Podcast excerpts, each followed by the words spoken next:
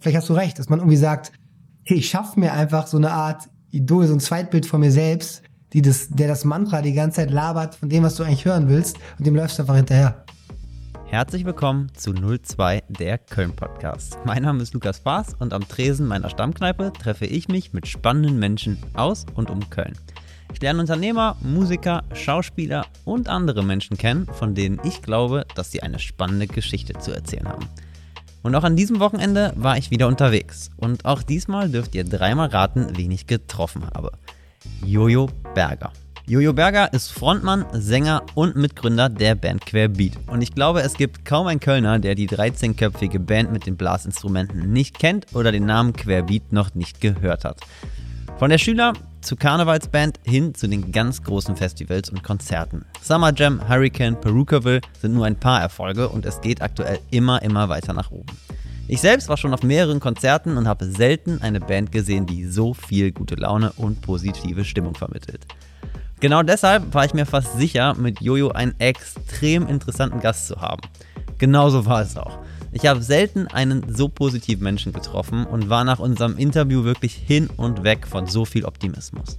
Ich hoffe wirklich sehr, dass ich für mich selbst nach diesem Gespräch etwas von diesem Optimismus beibehalten kann. Wir haben über die Entstehung von Querbeat gesprochen, wie sie mit der aktuellen Situation umgehen und wie es ist, mit so vielen sehr guten Freunden zusammenzuarbeiten. Wir haben aber auch über seine Verantwortung und Gefühle als Frontmann gesprochen, was es bedeutet, immer erfolgreicher zu werden und wie man Freundschaften so pflegt, dass sie für immer bestehen. Es ist die bis jetzt längste Folge und ich finde, das hat auch seinen Grund. Hört selbst, setzt euch gerne zu uns, bestellt euch ein Kölsch und freut euch auf Jojo Berger. Aber bevor wir starten, möchte ich euch noch den Sponsor dieser Folge vorstellen. Und der ist auch diesmal wieder Milatech, die Digitalagentur aus Köln. Ich freue mich sehr, dass hier jetzt schon so eine langfristige Unterstützung entstanden ist. Und gerade in der heutigen Zeit sind doch gute Online-Agenturen einfach wahnsinnig wichtig.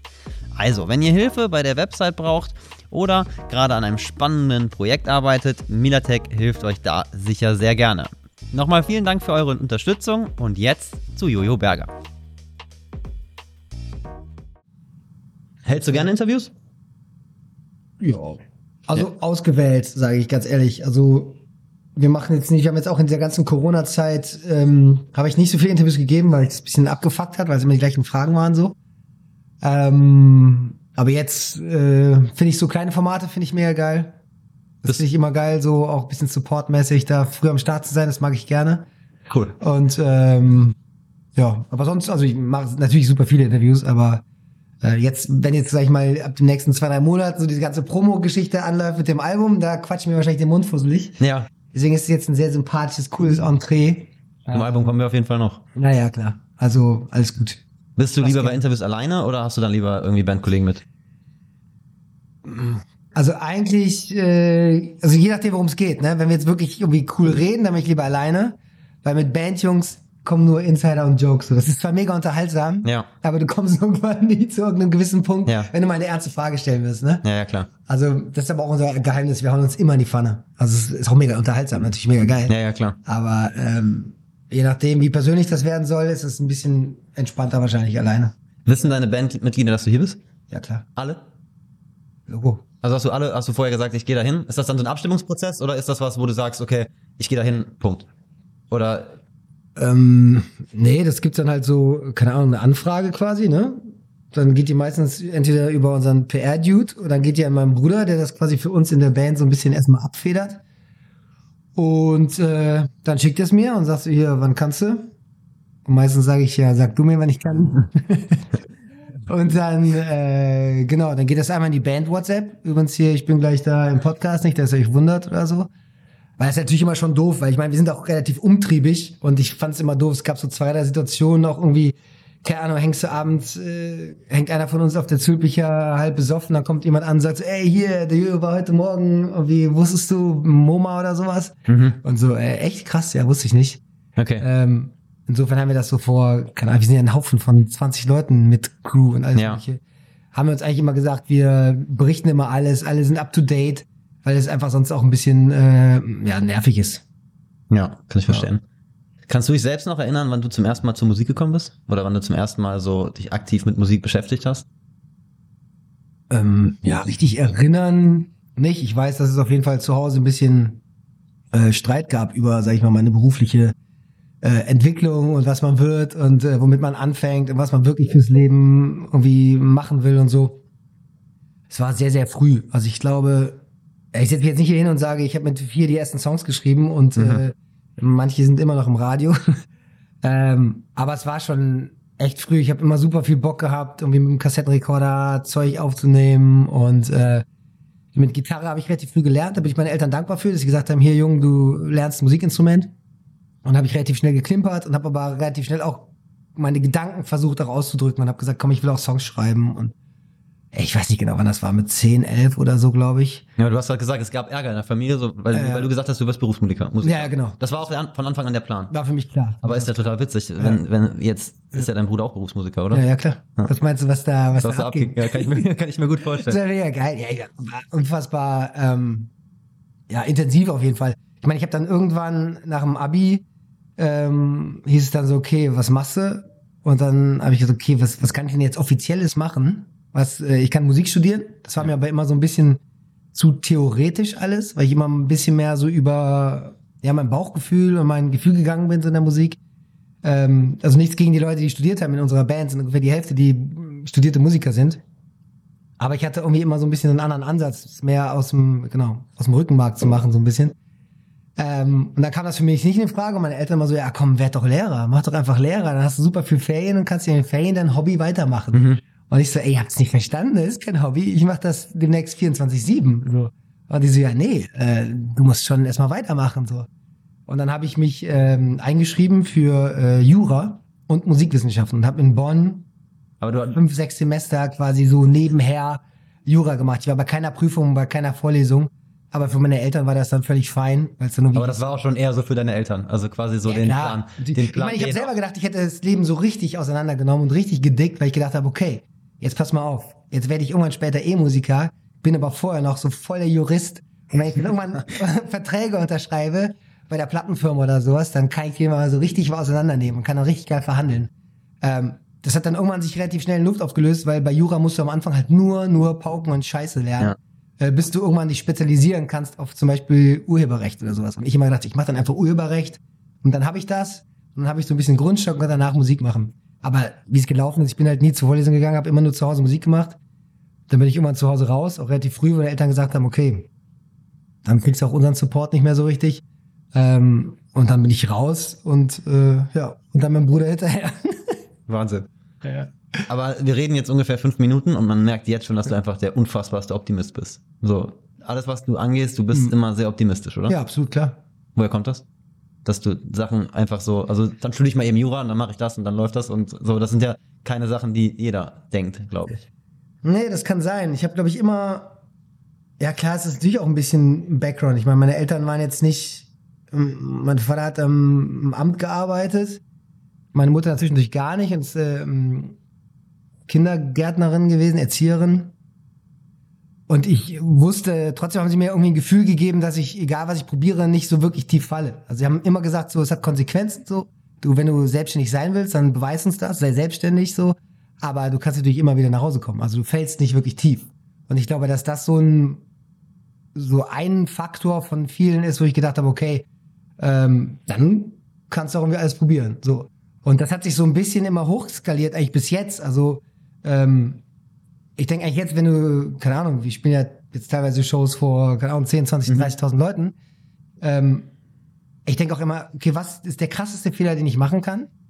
So, und was ist die krasseste Konsequenz? Sagen sie, okay, ich stehe vor 20.000 Leuten in der Kölner Arena, dann versinge ich mich. Okay, versinge ich mich nochmal. Okay, versinge ich mich fünfmal, sechsmal, siebenmal. So, die ersten drei, vier Male können die Leute vielleicht noch sagen, ah, okay, sympathisch, der macht auch Fehler, so wie ich. Ja. Beim zehnten, zwölften Mal können die vielleicht sagen, okay, ist der Typ heute, hat der getrunken? Ist der fertig? Mhm. So, wenn das dann irgendwann natürlich komplett über die zwei Stunden, werden die irgendwann ungeduldig und denken so, okay, ja, scheiße, er ist schlecht vorbereitet oder was auch immer. Mhm. Das heißt, das Schlechteste eigentlich, was mir passieren kann, ist, dass Leute von mir denken, dass ich schlecht vorbereitet wäre oder irgendein Honk. So, wenn ich dann aber sage, okay, ich mache halt Unterhaltung auf einer Bühne, dann kann ich immer noch sagen, Leute, es ist immer noch Musik, es ist ganz entspannt. Ich mache jetzt hier nicht Gehirnchirurgie und irgendwas anderes oder Fehler können passieren, ja. Fehler, wo Fehler passieren können, Ja. ohne dass sie krasse Konsequenzen haben. ja. Und so rank ich mich eigentlich immer irgendwie ein. Und dann macht es mir eigentlich, habe ich keine Angst vor Fehlern. In keinen Lebensbereichen. Also hast du, oder hast du irgendwo Lebensbereiche, wo du Angst vor Fehlern hast? Eigentlich nicht, ne? Also jetzt nicht, wo ich spontan denken würde, was ich würde auf jeden Fall super viel immer ausprobieren und denken, okay, was, was, was, wie tief kann ich jetzt fallen? Was ist das Ja. krasseste, was mir passieren kann? Und solange das jetzt nicht ist, dass meine Familie, meine Freunde irgendwie dabei draufgehen, denke ich immer, okay, das, ja. Geld ist auch nicht alles, also ich bin da schon sehr, sehr optimistisch und auch risikofreudig. Okay. Hm. In der Vorbereitung bin ich relativ schnell auf deine Schule gekommen, auf, auf das Gymnasium, was ja total abgefahren ist. Ich habe das erstmal gar nicht begriffen. Aus, aus, aus, dieser Schule, aus dieser Schule kommen, ich gucke gerade mal, eben, Druckluft kommt daher, Knallblech und ihr, ne? Ja. Woran liegt das, dass die so ein Output haben? Auch, äh, ja, die sind ja jetzt, also ihr seid natürlich so die Spitze des Ganzen, klar, aber die anderen sind ja auch nicht so, so uner unerfolgreich. Ja, das ist, glaube ich, also die, die Schule hat damals schon einen krassen Fokus auf so Musik gelegt, viel auch auf so Blasmusik. Also es gab da super viele Blasorchester, Mhm. äh, wo ich dann auch irgendwie so mitgeschrammelt habe mit der Gitarre. Ähm, hat nicht so wirklich viel bedeutet, aber die brauchten halt dann irgendwie auch einen Gitarristen und dann war ich dann dabei. Ähm, dann ging das zu einer Jazz-Big Band, dann haben wir da Jazz gemacht. Und das war dann schon mehr so der, der harte Kern. Also es waren dann auch so meine besten Freunde und Wie viele von denen, die damals dabei waren, sind jetzt noch dabei? Ungefähr. acht. Ach, acht, okay. Mhm. Mhm. Ja. War dir damals schon klar, dass du der Frontsänger, also dass du der Frontmann bist? Nee, gar nicht. Überhaupt nicht. Weil? Das, ähm, das, oh, das entwickelt sich auch irgendwie so über die Zeit. Also ich habe nebenher super viele andere Projekte auch gemacht, irgendwie, wo ich selber gesungen habe. Ich hatte so eine, teilweise so ein Songwriter-Projekt, wo ich gedacht habe, okay, das wird mein Ding. Ähm, also schon Solo dann. Genau, Solo, komplett krass, Solo, okay. genau. Aber auch natürlich mit allem, mein, Bruder war auch schon mit dabei, Mhm. bester Kumpel und so. Also auch Teile, die bei Querbeat in der Band sind, waren damals dann auch mit mir quasi mit auf Tour. Dann habe ich damals so, keine Ahnung, so einen Contest gewonnen, bin nach Berlin ein bisschen länger und war dann mit Bossas auf Tour. Dann haben ich Mhm. dann einen Vertrag bei Sony bekommen. Und da habe ich so ein bisschen das erste Mal so professionelle Luft geschnuppert und habe gedacht, so, boah, das wäre schon ganz geil. Und die Band Querbeat lief eigentlich die ganze Zeit so nebenher. Weil wir mal gesagt haben, okay, das ist irgendwie immer unser, ja, unser Zuhause. Ja. So. Also wir probieren uns überall aus. Also auch andere in der Band haben immer irgendwelche anderen Jazzprojekte gemacht und sind immer wieder dann zur Band zurückgekommen, haben immer Ausflüge gemacht und am Ende war es wieder, war es wieder die Band, weil das halt wirklich so eine riesen Family quasi war. Und das ist auch alles in der Schule quasi entstanden. Also ja, ist auf jeden Fall ein kreativer Output. Ich glaube, dass wir natürlich maximal dazu beigetragen haben, dass auch andere Bands sich irgendwann getraut haben, mit Blasmusik Rauszugehen, äh, rauszugehen. Ja. Ähm, was ich auch völlig okay finde und äh, ähm, was auch irgendwie nice ist, weil man natürlich dadurch, du sprichst den Mut und Optimismus an, ähm, sag mal irgendeinem, ey, ich habe hier einen Business Case, wir sind äh, zehn beste Freunde, drei, einer spielt Tuba, fünf lernen gerade Posaune, ein paar Trompeten und äh, wir wollen in 20 Jahren Rock am Ring spielen. Dann sagen alle, ja, ist klar. Ja. Also wie denn das? Aber du sagst, geht. ja, klar. Jetzt, äh, aber ich habe mich natürlich mit, mit deinem Solo-Werdegang auch beschäftigt. Mhm. Was ich mich gefragt habe, du hast, du hast da ja dann irgendwann so den Rückschritt gemacht ne, und hast gesagt, okay, ich mach's doch nicht alleine, sondern ich hole mir die Band. Mhm. War das dann fehlender Optimismus oder war das eher so ein Ding, dass du es nicht alleine machen willst? Ja, das war schon, ist schon so, dass man, ähm, also Erfolg zu teilen ist viel, viel geiler als Erfolg allein zu haben. Mhm. Also es ist einfach ein viel geileres Gefühl. Wir waren immer schon, oder auch jetzt, wenn wir irgendwie vorm geilen Gig sind, pushen wir uns quasi fast wie so ein Footballteam vorm Super Bowl irgendwie es gesehen, auf ja. und so. Äh, und wenn wir runterkommen, sind wir genauso euphorisiert und feiern wie so ein Team, quasi wie ein, wie ein Gruppensieg oder sowas. Mhm. Ähm, und das ist eigentlich so, ich bin da schon total Teamsportler, weil das einfach viel mehr Bock hat, sowas gemeinsam zu erleben. Abgesehen davon war meine Solo-Karriere auch unfassbar unerfolgreich. Also wir haben super viel probiert, aber es ist einfach, äh, hat einfach nicht geklappt. Ich meine, ich habe super viel gelernt. Äh, wir haben da auch Wuhlheide riesen Arenen gespielt, irgendwie als Vorband und haben geile Aftershow-Partys gehabt und irgendwelche Idole kennengelernt. Das war schon mega lustig. Aber ähm, insofern hat's auch so wieder was gebracht. Ne? Und ich sag nachher, ey, es ist eine mega gute Schule gewesen.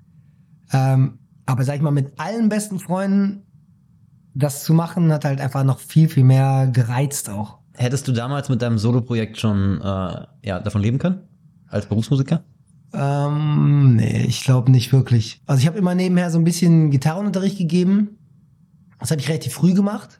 Dadurch habe ich relativ früh mehr Geld verdient als meine Kumpels, weil äh, die alle noch von zu Hause Kohle bekommen haben und ich habe ein bisschen Gitarrenunterricht gegeben. Ähm, dann in der Zivi-Zeit war richtig geil, weil dann kriegst du Zivi-Gehalt Mhm. und hast quasi selber noch Mhm. äh, Gitarrenunterricht on top. Und dann habe ich mir echt nur Gitarren gekauft und wir waren immer unterwegs. Ähm, und habe gedacht, ich bin der reichste Mensch der Welt. Aber ja, man, auch da passt man sich eigentlich auch immer mit seinen Bedürfnissen irgendwie an, an das, Mhm. was man da, was reinkommt. Also jetzt nicht so komplett von der Hand in den Mund, aber ein bisschen schon so. Hm. Wenn das da ist, macht man sich, mache ich mir wenig Gedanken drüber. 2001 habt ihr euch dann gegründet Mhm. und dann hat ja 13 Jahre gedauert, so bis zum ersten richtigen Album, das mit dann, Mhm. das mit Unterstützung des Kölner Karnevals letztendlich so, so kam. Warum hat das so Ja. ewig lang gedauert? Ja, weil wir selber komplett auch immer auf der Suche waren irgendwie. Wir wussten, wir wussten nicht genau, wir wussten, also bis vor fünf, sechs Jahren hatten wir noch mega Issues mit unserem Namen. So, ich meine, wir waren da 2001, das ist jetzt 21 Jahre her. Ja. Ähm, da war ich, da war ich, da war ich vier. Nein, nicht ganz. Aber du bist halt irgendwie, keine Ahnung, in der neunten, zehnten Klasse und gründest halt eine Band Ja. und findest halt so ein Wortspiel geil. Und dann irgendwann wirst du halt ein bisschen erwachsener und denkst so, Das ist noch geil. okay, jeder scheiß Friseur äh, denkt sich so ein Wortspiel aus. Ja. Das ist ein Kackname. Und dann erst wieder dadurch, dass wir diese ganzen Wege gegangen sind, das heißt, wir haben angefangen mit so ein bisschen Latin-Musik, haben super viel Cover gemacht, dann haben wir, da haben wir jetzt auch so ein bisschen so Blink 182 Sachen gecovert, dann haben wir viel Jazz gemacht. Und irgendwie, weil dieser Name halt die ganze Zeit ist einfach mitgekommen, wir haben uns dann wiederum teilweise keine Gedanken gemacht und erst später eigentlich wieder reflektiert. Und jetzt passt der total, weil wir überhaupt nicht festzulegen sind auf Genre, auf Sprache, auf alles mögliche. Ja. Man sagt so, okay, und jetzt klingt zwar doof, aber würde ich sagen, okay, quer durch alle Beats, wir sind denken quer, wir sind, äh, machen jedes, ja, jeden Beat irgendwie, der uns in den Kopf fällt, haben da keine Grenzen. Insofern ist das fast eher so eine, so eine Beschreibung unseres Kollektivs als ein richtig cooler Name. Ja. Ja. Im Moment natürlich mega abgefuckt, ne, mit dem Quer und dem Q, das fuckt uns natürlich richtig ab. Das kann ich mir gut vorstellen. Das Ja, ja. ist auch so eine Frage, wo wir gleich drauf kommen. Äh, Ähm, jetzt seid ihr ja 2018 mit dem, mit dem Album Randale und Hurra Mhm. und 2019 war ja so eure Jahre, ne, kann man ja schon so sagen. So, da war so die Abschlussrampe, oder? ich bin super schlecht in Jahreszahlen. Okay, Ähm, aber ja, Ja, ja, also jetzt vor kurzem quasi, ne? ja, genau, vor kurzem. Ja, ja, absolut. Wir haben ja quasi angeknüpft an diese ganzen Straßenfeste und Straßenmusik, die wir gemacht haben. Kam irgendwann so ein Dude und meinte, ey, das müsst ihr mal, kennt ihr den Kölner Karneval? Und wir so, ja klar, wir feiern ja Karneval, ist geil.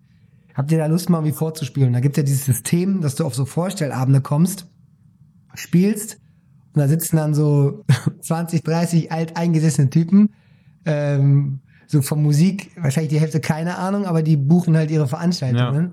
Und die machen so Daumen hoch, Daumen runter. Ja, die Band finde ich super, die Band finde ich nicht so super. Also wirklich so DSDS für Arme, so ein bisschen. Ähm, war aber trotzdem irgendwie spannend, weil die dann irgendwie sich auch nicht ganz einig waren, weil die meinten, okay, das kann schon irgendwie funktionieren im Karneval, die machen ja schon gute Laune. Aber andererseits sind die auch komplette Anarchie und äh, der traditionelle Karneval ist jetzt vieles, aber noch Nicht nicht so wirklich anarchisch. ja. Ähm, insofern war das auch direkt so ein Kompromiss. Aber dadurch ist es dann quasi erst ins Rollen gekommen, dass wir gesagt haben, ey, lass mal eigene Songs machen. Das heißt, die Wegstrecke bis dahin waren ja schon die von dir genannten zehn Jahre fast. Ja. Ähm, und wenn du dann, haben wir auch nicht direkt gesagt, komm, wir machen jetzt ein Album, äh, weil wir auch noch nicht so Albumkünstler waren. Ich finde, wir mussten auch nochmal als Band so zusammenwachsen und so diese ganzen, ja, jeder so deine, seine eigene DNA finden. Ich meine, das merken super viele Bands, glaube ich, in einem gewissen Alter, die lange zusammen sind.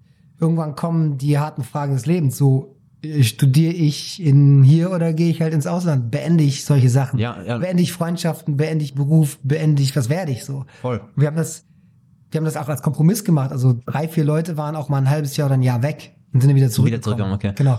Das- da mussten wir halt auch erst wachsen, um dann quasi auch Albumkünstler zu werden, wo wir sagen, Ja. wo wir jetzt selbstbewusst sagen, okay, wir haben eine Haltung, wir haben was zu sagen, äh, wir haben es alle musikalisch drauf, wir können auch damit gerade im Rücken hinterstehen, so Albumkünstler zu sein. Sind alle, die bei euch jetzt sind, Berufsmusiker? Ja, also im Moment klar, ja. Also es gibt War quasi noch, äh, Ja. es gibt noch einen, der ist noch Lehrer, auch nebenher. Ähm, ansonsten machen es alle komplett Fulltime. Ja. War dir von Anfang an klar, dass das bei euch länger dauern wird? Weil ich habe mir halt überlegt, äh, beziehungsweise gedacht, wenn ihr halt so viele Leute seid, hm. ihr, ist, ihr müsst ja deutlich mehr Geld verdienen, als sagen wir mal, ich komme jetzt mit einem Kollegen und, und mache eine Band, ihr müsst halt erstmal alle so viel Geld verdienen, dass ihr davon leben könnt. War dir klar, dass das ein langer Weg wird? Ja, auf jeden Fall. Also, ähm, kennt ihr also diese ersten Gagen und dann gibt's Aufwandsentschädigungen.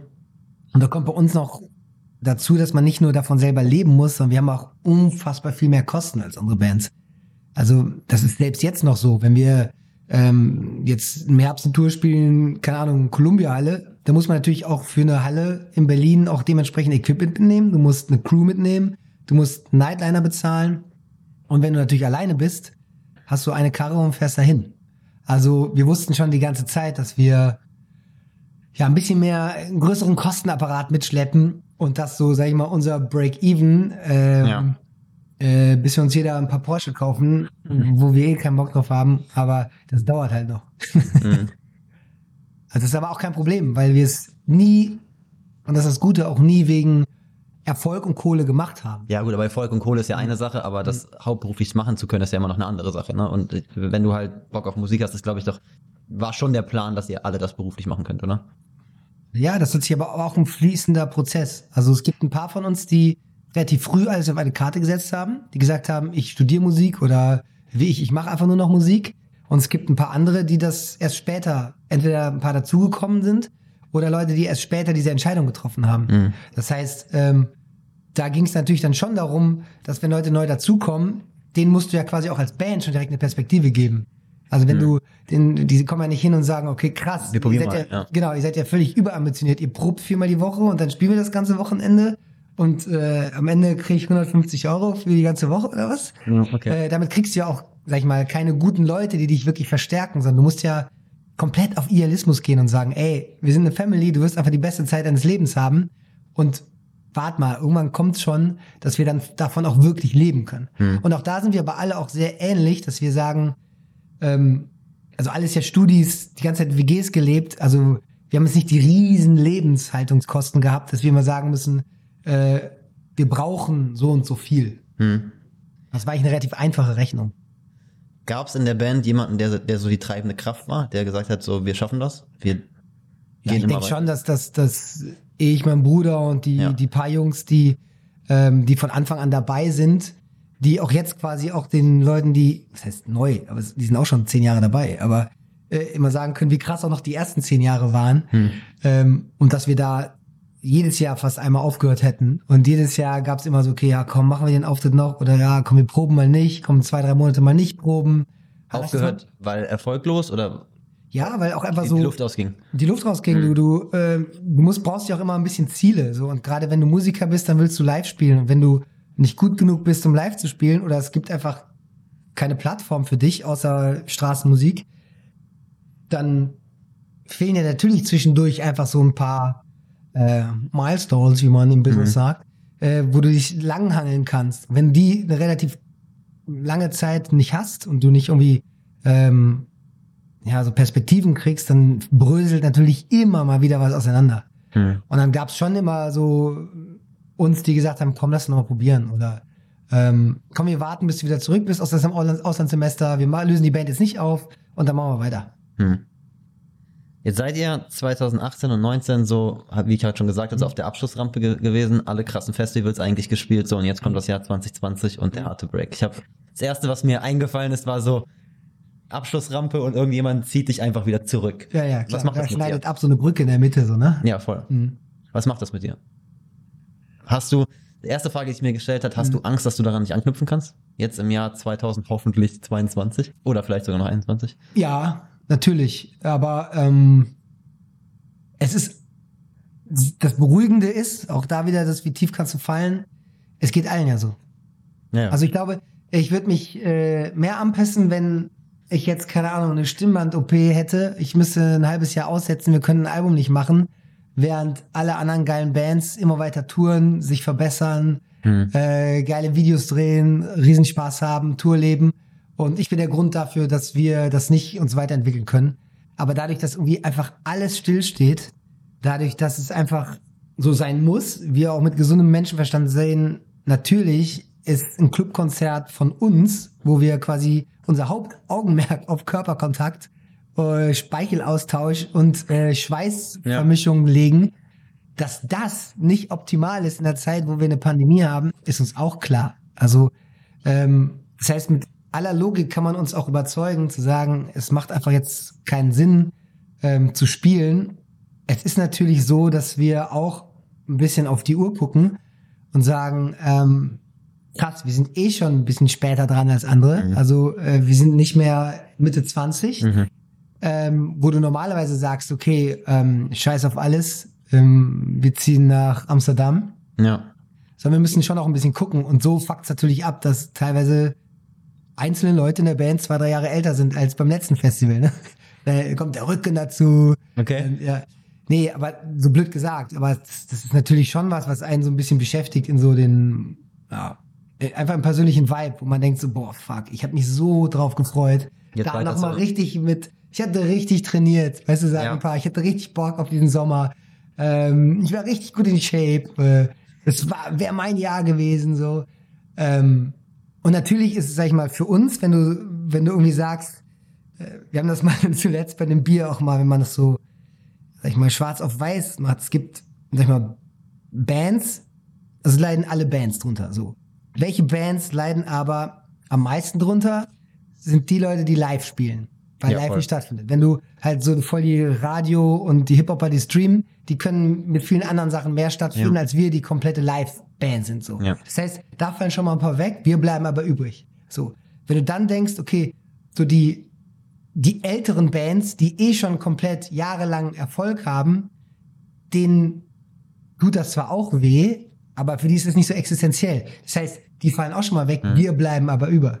So. Dann hast du nochmal die Bands, die gerade quasi auf dem Sprung sind, ähm, nochmal den nächsten Schritt zu nehmen. Ja. Und ein paar Leute, die vielleicht noch gar nicht so weit sind, die fallen auch weg. Ja. Das heißt, wir sind quasi im Endeffekt, am Ende dieses Gesprächs kommen wir zum Punkt, dass wir die geficktesten sind. Ja, ja also, das war auch direkt mein erster Gedanke. Ja, und wir sind, und dann gibt es Leute, die sind auch alleine. Das heißt, die kommen aber auch noch besser über die Runden.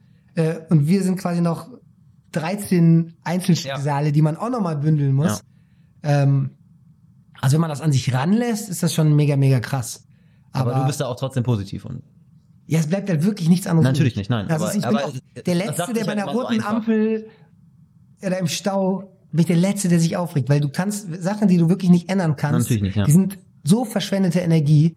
Also wir haben direkt gesagt, wir haben direkt umgeschaltet. Wir haben gesagt, okay, wir sind übrigens auch aus unserem alten Proberaum rausgeflogen, weil der Nachbar ein Penner war. Aber äh, wir haben direkt gesagt, okay, wir gehen weiter, wir gehen größer. Und jetzt haben wir irgendwie gesagt, ey, lass uns ein neues, neues, neues Studio bauen. Dann haben wir ein neues Studio gemacht. Wir haben neue Proberäume gemacht. Wir haben unseren Merch ausgebaut. Den machen wir jetzt komplett selber mit Solager. Dann haben wir uns da einen geilen Biergarten gezimmert. Sind wir, bin ich gerade los von den Jungs, die gerade weiter da rumgebaut haben. Also wir, wir haben halt einfach so direkt gesagt, okay, wir wollen diese, diese, sag ich mal, auch so die, diese, dieses Momentum äh, dieses Scheiterns, was da in der Luft liegt, Nutzen. für viele, ist halt auch Energie. Mhm. So, und ich glaube, man kann die dann entweder nehmen und sich davon halt komplett runterziehen lassen, oder du nimmst halt einfach dieses Ding und schießt es in die Richtung, in die du, in die du gehen willst, in die du es haben willst. So. Und wir haben gesagt, für uns, wenn es dann wieder losgeht, und du hast so das Bild von so einer, von so einer Tür, die langsam aufgeht, ne? Soll die Tür nicht aufgehen und dann gehen Leute erstmal ein paar Schritte, dann kommt der erste von uns raus, mhm. dann der zweite so, sondern wir stehen wie damals bei Halligalli, weißt du, der Schrank geht auf, wir stehen direkt hinter der Tür, sind ready für alles und ballern sofort unsere Energie raus. Und das war so unsere Attitude, die wir gesagt haben, okay, wir haben nur diese zwei Wege, so. Entweder ja. wir sagen jetzt, okay, Kopf in Sand, wir sind wirklich die geficktesten, lass uns jetzt alle umorientieren oder Energie, volle Kraft voraus. So. Du sagst die ganze Zeit wir, wir, wir. Finde ich mega geil. Ja. Sind alle so wie du? Also alle so eine treibende Kraft? Nee, auf gar keinen Fall. Ziehst du die anderen mit? Glaubst du mit deiner ich Energie? Schon, ja, ich denke schon.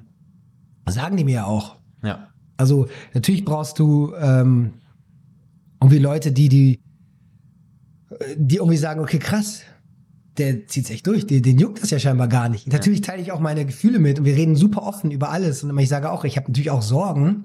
Die sprichst du auch aus. Ja, klar. Hm. Ich habe aber auch vor allem Sorgen, dass es im Kollektiv weitergehen kann, ne? Weil so, Hm. Aber du hast Ähm, wahrscheinlich auch Sorgen, aber du hast ja auch einzelne Sorgen. Also es es ist ja normal, dass du auch selber natürlich, also wenn man so, Existenzängste oder was auch immer Sorgen macht sich ja jeder Mensch irgendwann mal. ja, Existenzängste sind's nicht, aber Ja, aber es, ich weiß nur ein Beispiel, es gibt ja auch genau, noch andere Sorgen. Ja. Aber natürlich, wir reden da komplett drüber, aber ähm, ich bin auch ein super, super stark darin, Sachen auch zu verdrängen oder ähm, Rechnung nicht zu bezahlen, zu prokrastinieren ohne Ende. Also ähm, ja, Hm. komplett. Finde ich auch. Ja, ja. Kann ich auch gut. Das wäre gut, ne? ja. Super komplett. Auch der Karl aus unserer Band, ein besser Kumpel. Äh, mega geil, der macht ja unsere ganzen Videos und wie auch immer. Und dann gab es so einen geilen Moment, äh, wo er, er kriegt natürlich auch teilweise Sachen dann nochmal extra bezahlt, wenn du so, sag ich mal, du machst irgendein, äh, keine Ahnung, Video für unsere Merch-Firma, äh, dann kriegt er natürlich dafür extra Kohle, muss eine Rechnung stellen. So, Ja. ne? Und dann kommen die Typen von der Plattenfirma so sagen so, ey, Carlos, du weißt schon, du musst jetzt mal die Rechnung stellen, ne? Wir müssen hier unsere Abrechnung machen. Dann so ein paar Wochen später so, ey Digga, du musst die Rechnung stellen. so, dann der Carla schreibt, dann war ich in CC in der E-Mail und meinte so, Leute, wenn ihr mir noch einmal auf den Sack gebt in der Rechnung, schicke ich gar keine Rechnung. Ja, okay. Ja. Also so eine umgekehrte Psychologie, so, hör auf. Oder auch so geil, von ihm kommt auch das Beste, geil, endlich letzte Mahnung. Ja.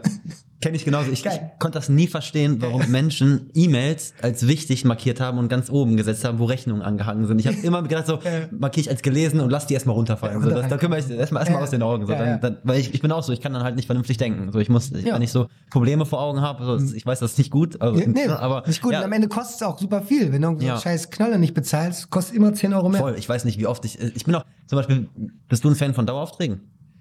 Äh, also, GEZ zum Beispiel, nur als Beispiel. Nee, nee, nee. zahlst du die GEZ äh, mit, mit äh, Einzug oder zahlst du die per Rechnung? äh, die Zeugberechnung auch. Ja, ich auch. Ja. Ja, ich Aber auch äh, Strom und Steuer auch. Ja, ich auch Strom, Rechnung. so, so hart bin ich nicht, aber, aber GEZ zahle ich auf jeden Fall auch, auch Ja. äh, per Rechnung und ich weiß nicht, wie oft ich das schon draufgezahlt Ja. habe, weil ich die einfach so. Ja, total krass.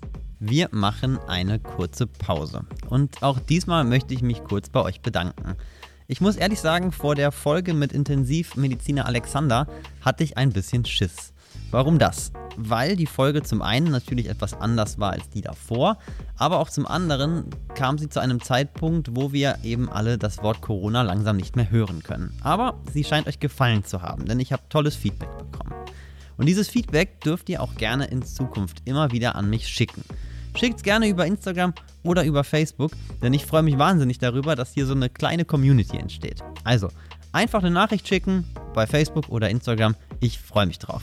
So, das war's auch schon und nun geht's weiter mit Jojo Berger.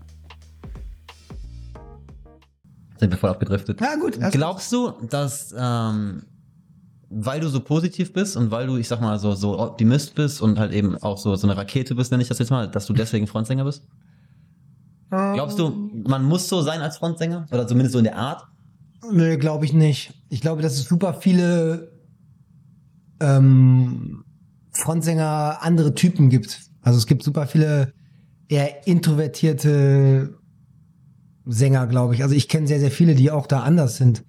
Ich habe mich auch nie so richtig als Sänger immer bezeichnet, sondern ich habe eigentlich die, Bist du Künstler? Genau, ich bin eher, also ich habe keinen Bock, ich bin Interpret meiner meines eigenen Outputs will ich sein, Aha. weil ich ähm, ich meine, ich schreibe auch gerne für andere Künstler und ich schreibe super unfassbar gerne Songs, aber auch da relativ kompromisslos, weil die müssen dann auch wirklich passen und ich finde es immer so ähm, so die ganzen Gedanken sollen eigentlich keinen Umweg gehen. Ich mag ich mag Sänger oder Interpreten, nenne ich sie mal, nicht, wo du genau merkst, ähm, das, was du schreibst oder das, was geschrieben wird, geht noch einen Umweg. Das heißt, es geht noch einmal durch den Kopf, wird noch dreimal durchgedacht und dann kommt es erst raus. So, das finde ich, ich finde das viel geiler, wenn du sagst, okay, das habe ich geschrieben, das habe ich mir dabei gedacht und jetzt muss es raus. So, ob das jetzt besonders schön ist oder ob die Leute jetzt sagen, wow, der ist ein wirklich toller Sänger, das weiß ich nicht. Äh, ich schreie es denen aber sonst nur, weil es halt einfach ins Gesicht. Okay. Und versuch's dadurch einfach ähm, rüberzubringen und zu sagen, ey, ich meine das wirklich so. Also, ey, ich schreibe auch die Texte und dass du sagst so, ey, ähm, Ja, es ist ja auch immer voll in, in die Fresse auf gut Deutsch gesagt. genau, ja. also selbst die Balladen sind irgendwie auf eine Art und Weise Voll. radikal. So. Total. Ähm, und das, das finde ich, das fand ich, sag ich mal, immer ein bisschen spannender. Und das aus dieser Not zu sagen, ja, okay, nee, du musst das irgendwie anders singen oder das müssen wir anders lösen, habe ich dann selber gemacht. Ja. Ja. Sagt, okay, nee, komm, nee, das müssen wir jetzt äh, so singen und äh, der Song muss so klingen und das muss so raus. Dann haben wir gesagt, okay, ja, fuck, dann machst du doch einfach selber. Also, Hm. und dann habe ich es einfach selber gemacht. Aber du kommst mit der Berufsbezeichnung Künstler, klar, weil ich finde es immer Ja. super schwierig. Ich, ich bin halt in vielen Bereichen auch kreat also, also Mhm. als Kreativer letztendlich unterwegs. Ich finde es halt immer schwierig zu sagen, das ist mein Beruf. Also wenn mich jetzt jemand, jemand es gibt von einem anderen Podcast so die typische Frage, was würdest du sagen, äh, wenn dich jemand im, in einer Hotelbar trifft und sagt, äh, was machst du beruflich? Würdest du sagen, du bist Künstler oder Musiker oder Frontsänger oder Ich würde wahrscheinlich sagen, ich mache Mucke.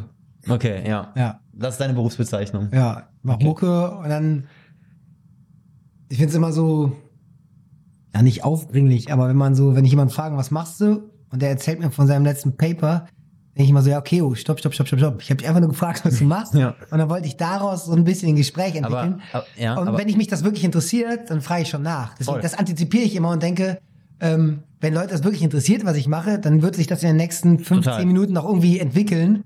Äh, ich muss ihm jetzt nicht direkt sagen, was ich alles mache, sondern ähm, weil es ist dann auch immer so ein bisschen schwierig. So, so bei, bei, als Musiker kommt super auf die Frage, kannst du davon leben? ja, ja, klar, kann ich Dann auch. bin ich immer so, ja klar, ich bin fucking Rockstar. Ich spiele alle fucking Festivals dieser Welt.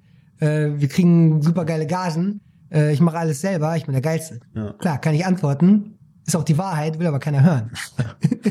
ja, okay. Weißt du? Nee, es ist Ja, scheiße. ich. Ich, ich, ich mag das aber, nicht. Das aber ist, ja, das aber, ist super aber dieses unangenehm, ich mach weil Mucke, dieses Ja. ich mach Mucke, das kannst du halt auch eigentlich, aber auch nur sagen, wenn wir beide uns jetzt treffen, so auf unser, in unserem Alter, sage ich mal. Aber sagen wir mal, du sitzt äh, morgen Abend mit, dein, mit Freunden von deinen Eltern am Mhm. Essenstisch und du sollst erklären, was du machst, dann kannst du halt, ich mach Mucke nicht bringen. Was sagst du dann? es ist jetzt eigentlich fast ein Running Gag, weil ich mich immer winde, das zu machen. Mein Bruder sagt dann immer so, jetzt sag doch mal, was du machst. Mhm. So, jetzt, ja, kennt man die Band? Ja, vielleicht. Mhm. Nein, ja, man kennt die Band. Sag einfach, du bist, aber mir fällt das super schwer. Ich finde das ganz komisch, weil es immer so eine Art von, ja, ich weiß nicht. Ich habe es auch noch nie gemocht. Also auch als wir die Band nicht kannte, da war es eher so ein bisschen eine Art von, da hat man sich nicht dafür geschämt, aber so, ja, okay, ich bin halt schon ein fucking Loser. Äh, du bist halt im 30. Semester, äh, weißt, dass du Maschinenbau oder Jurist bist.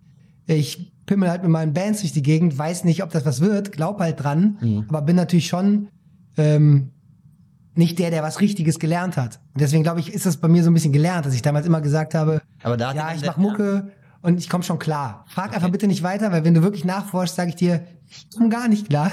Okay. Ich glaube nur dran, dass ich klarkomme. Und das hat sich bei mir so angebrannt, dass ich sage, ja, ich komme klar, alles gut. Also, Ja, ich probiere schon die ganze Zeit so ein bisschen rauszufinden, woher dieser Optimismus kommt, dieser Mhm. krasse. Glaubst du, das ist doch teilweise, wenn, wenn du darüber redest, dass du, dass du dir nicht sicher warst, dass das klappt, so ein, so ein Schutzwall, den du dir aufgebaut hast, wo du so nach außen sagst, so ja, läuft, klappt, auf jeden Fall, das wird funktionieren? Dass du selber, dass du selber sagst, okay, ich mach das weiter. naja, so ein eigenes Mantra, dem man Ja. eh mal hinterherläuft, ne? Ja, oder, oder dass du vielleicht, wenn du diesen Optimismus nicht hättest, früher aufgegeben hättest und hättest gesagt, so komm, weißt du was, ich mach doch Jura. Vielleicht ist es auch so ein bisschen so, dass man sich so ein, ein virtuelles Idol schafft, Hm. was theoretisch so denken würde und so fühlen würde.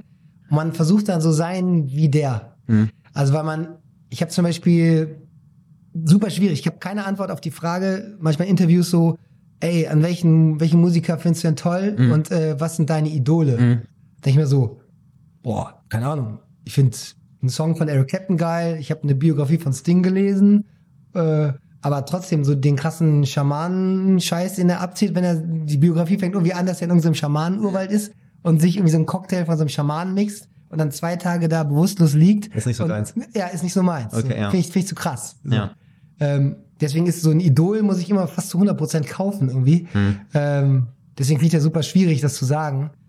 Und ich glaube, dass man dann vielleicht, vielleicht hast du recht, dass man irgendwie sagt, hey, ich schaffe mir einfach so eine Art Idol, so ein Zweitbild von mir selbst, die das, der das Mantra die ganze Zeit labert von dem, was du eigentlich hören willst, und dem läufst du einfach hinterher Hm. und guckst, was er macht.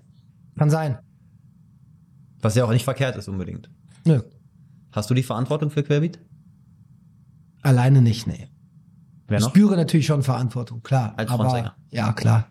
Also auch dadurch, dass ich im Endeffekt das Medium bin, was, äh, was im Endeffekt das sagt, was, was, was, oder was ich, also wenn ich irgendwann nicht mehr den, den, den Vibe der Leute spüre, die da äh, vor uns in den Clubs oder Hallen oder sowas sind, ähm, und ich, ich nicht mehr die Leute so lesen kann, dass ich sage, boah, geil, die hat jetzt richtig Bock auf den Song. Manchmal ändere ich auch spontane Playlist und sage, ey, nee, wir müssen jetzt den anderen Song spielen. Glaub So, mir, hm. glaub mir, glaub mir wirklich, das, der, der jetzt, der passt nicht.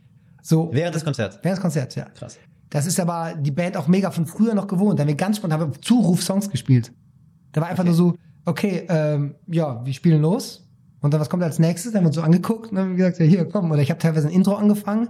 Und es hat sich so ein bisschen eingebürgert, dass man so ein Gefühl dafür hat, ähm, was jetzt in dem, in dem Moment, was, was das Was quasi eine unausgesprochene Erwartungshaltung ist. Hm, okay. Aus Augen, aus Körperhaltung, aus einfach nur das, was über den Leuten schwebt oder irgendwie sowas. Ich glaube, dass das so ein Grundgeheimnis auch unseres Erfolges ist, sage ich mal so, dass wir einfach so auf Augenhöhe mit den Leuten und das, das genau gleich fühlen. Hm. Und ich glaube, ich spüre insofern die Verantwortung auch für mich und mein weiteres Denken, dass ich da ähm, immer dranbleiben will. Mhm.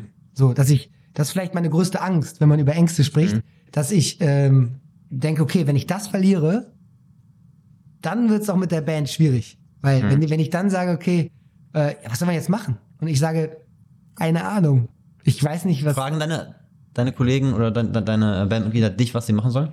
Oder was, was ihr als Band jetzt machen sollen? Glaubst du, du bist da schon so der Ansprechpartner, der, der, der, der, der den Wegweiser letztendlich macht? Für ein paar Sachen bestimmt. Mhm.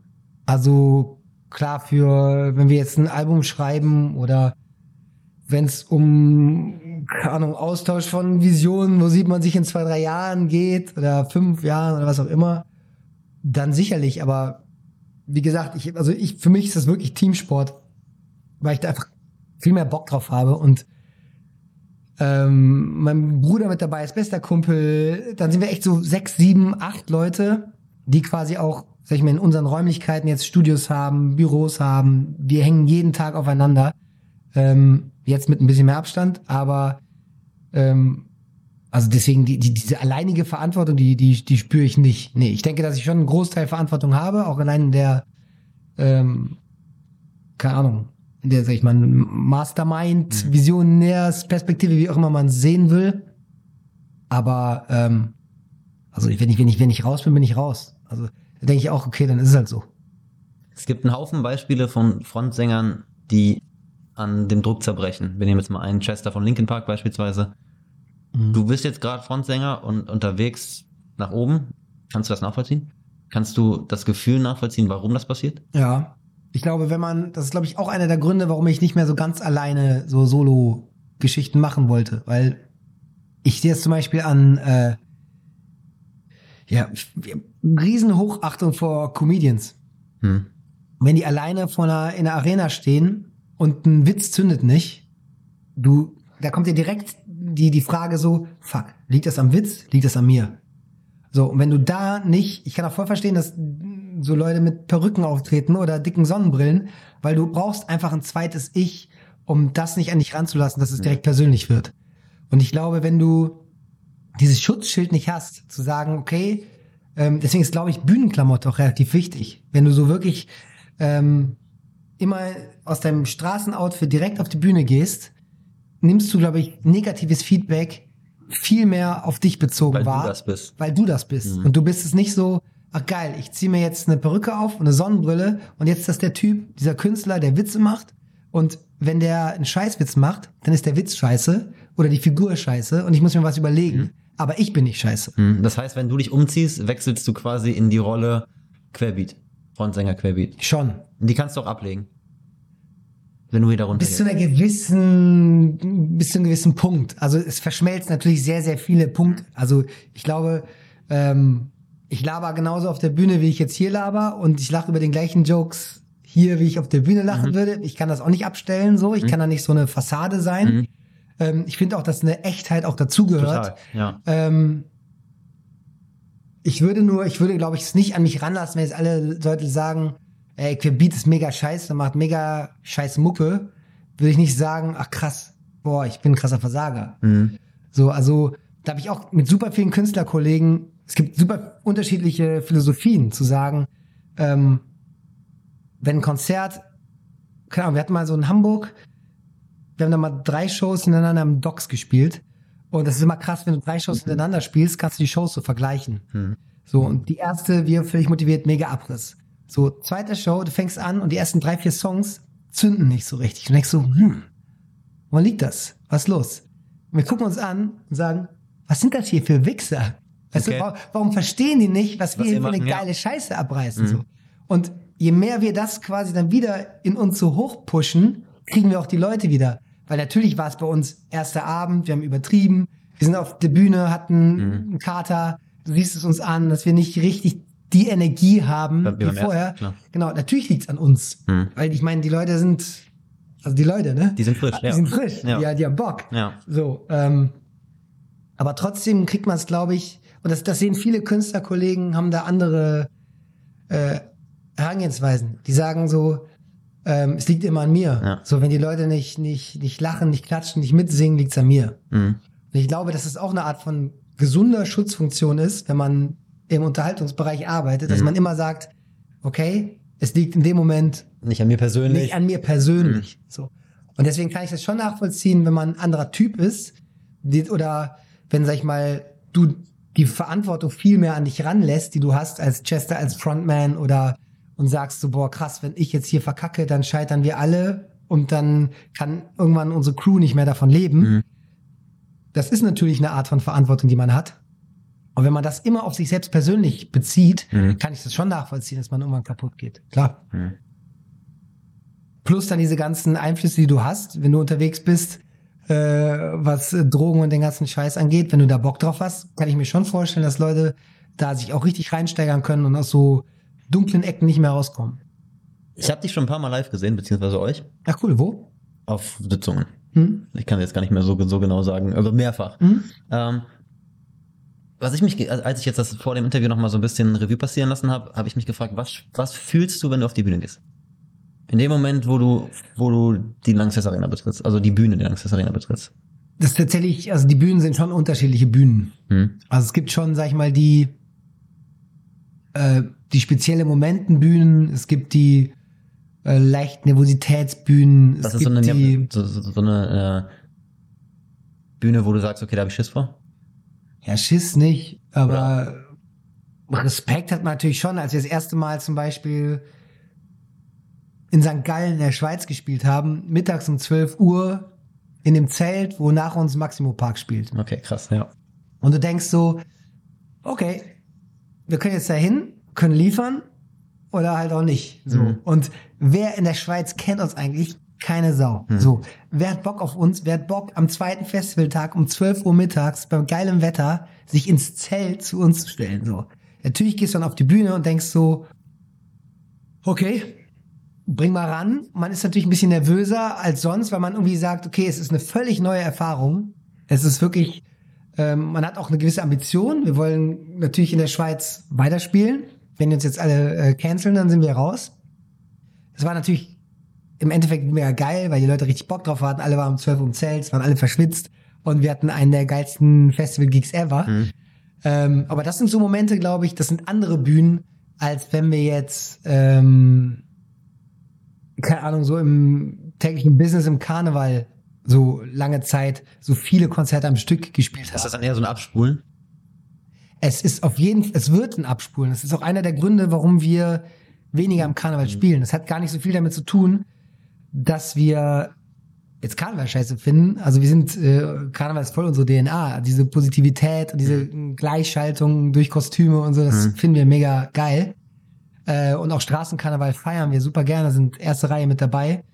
Aber wir sehen halt auch, äh, ich will kein Kollegen-Bashing machen, aber man sieht natürlich bei Leuten, die das Ganze seit 30 Jahren machen, dass es irgendwann wirklich zu einem Business wird. Du fährst mit einem äh, Bus irgendwo hin, steigst aus, spielst, gehst. So, das heißt, du hast eigentlich gar keine Zeit, sowohl auf die Leute einzugehen, die davor sind. Du hast, spielst immer das Gleiche und die Gefahr, dass wir irgendwann, weil wir haben noch den Moment, dass wir wirklich jeden Gig feiern. Also selbst der, der abgefuckteste Gig machen wir uns durch irgendwelche Insider oder durch irgendeine Aktion oder irgendeine lustige Person, die im Publikum steht, machen wir uns zu eigen. Hm. Aber dass dieser Moment nicht passiert, dass, dass wir da stehen und sagen, okay, boah, krass, das war jetzt wirklich einfach nur ein Job. Hm. Das war, hat gar keinen Bock gemacht.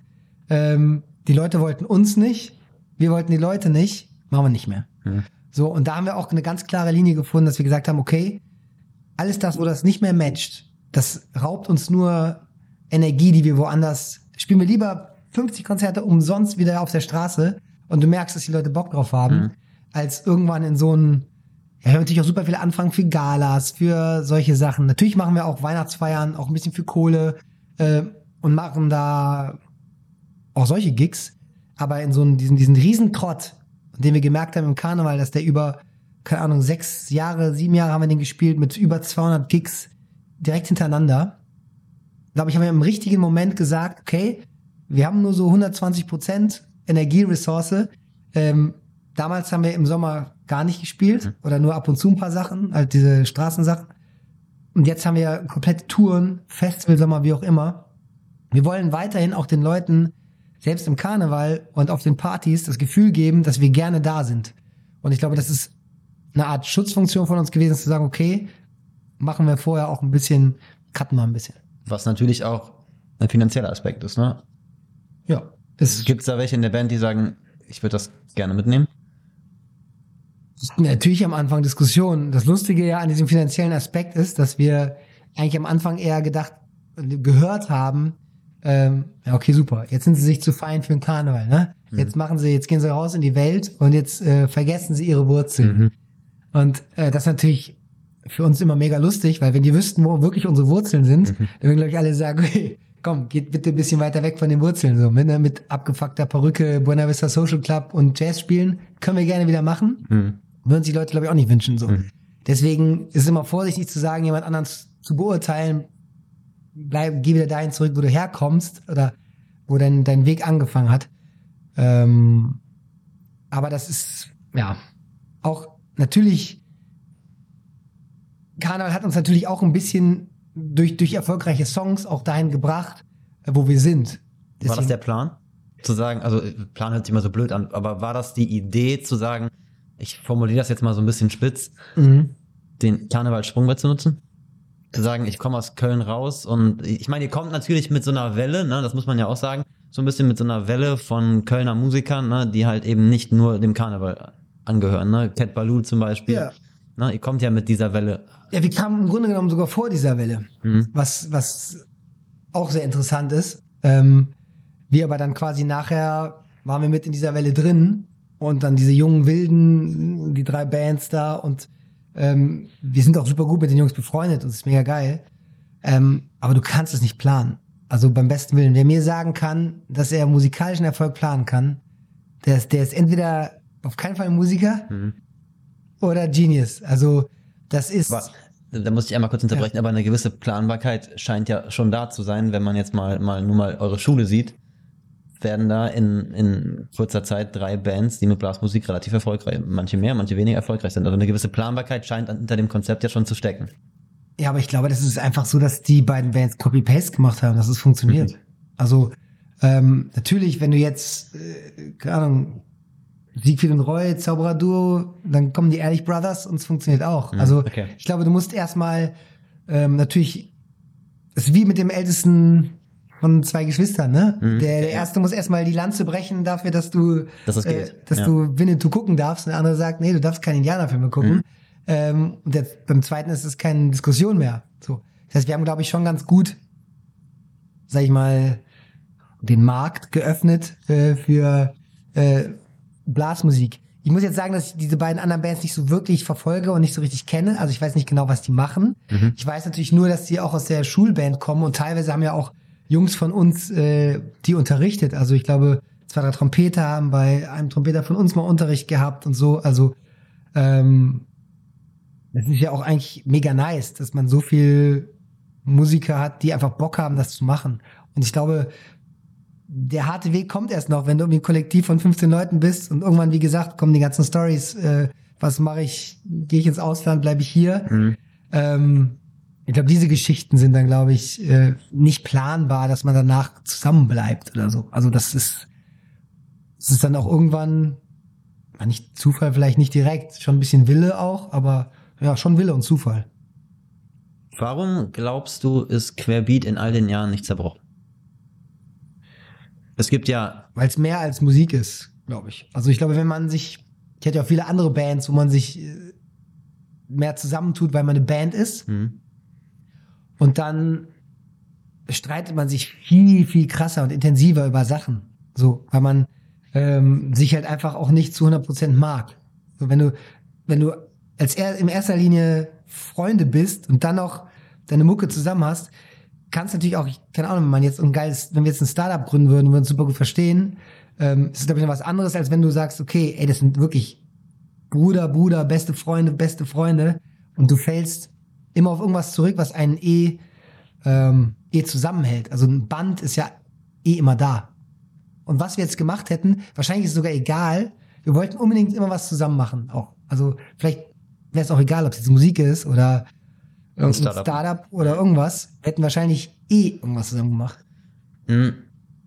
Als ich mir euren Werdegang so angeguckt habe, habe ich halt auch gedacht, ihr seid ja jetzt, ihr seid ja quasi ein Unternehmen jetzt, ne? Das kommt auch in der Doku, die, die, ähm, die der WDR über euch gemacht hat, auch, auch sehr gut rüber. Ihr seid, ihr seid ja schon sowas wie eine Firma, kann man ja sagen. Ich habe in meinem Werdegang auch oft mit Freunden Geschäfte gemacht. Mhm. Also was heißt Geschäfte gemacht oder mit Freunden zusammengearbeitet. Und ich kann sagen, dass das in 90 Prozent der Fällen echt voll in die Hose gegangen Mhm. ist. Äh, auf freundschaftlicher Basis. Also das ist so ein Learning, was ich aus den letzten fünf Jahren gezogen Mhm. habe. So, ich mache mit Freunden keine Geschäfte mehr. Keine Geschäfte mehr, keine Zusammenarbeiten mehr, ähm, weil das eine Freundschaft verändert. Mhm. Warum verändert das eure Freundschaft nicht mehr? Und du hast ja den Extremfall.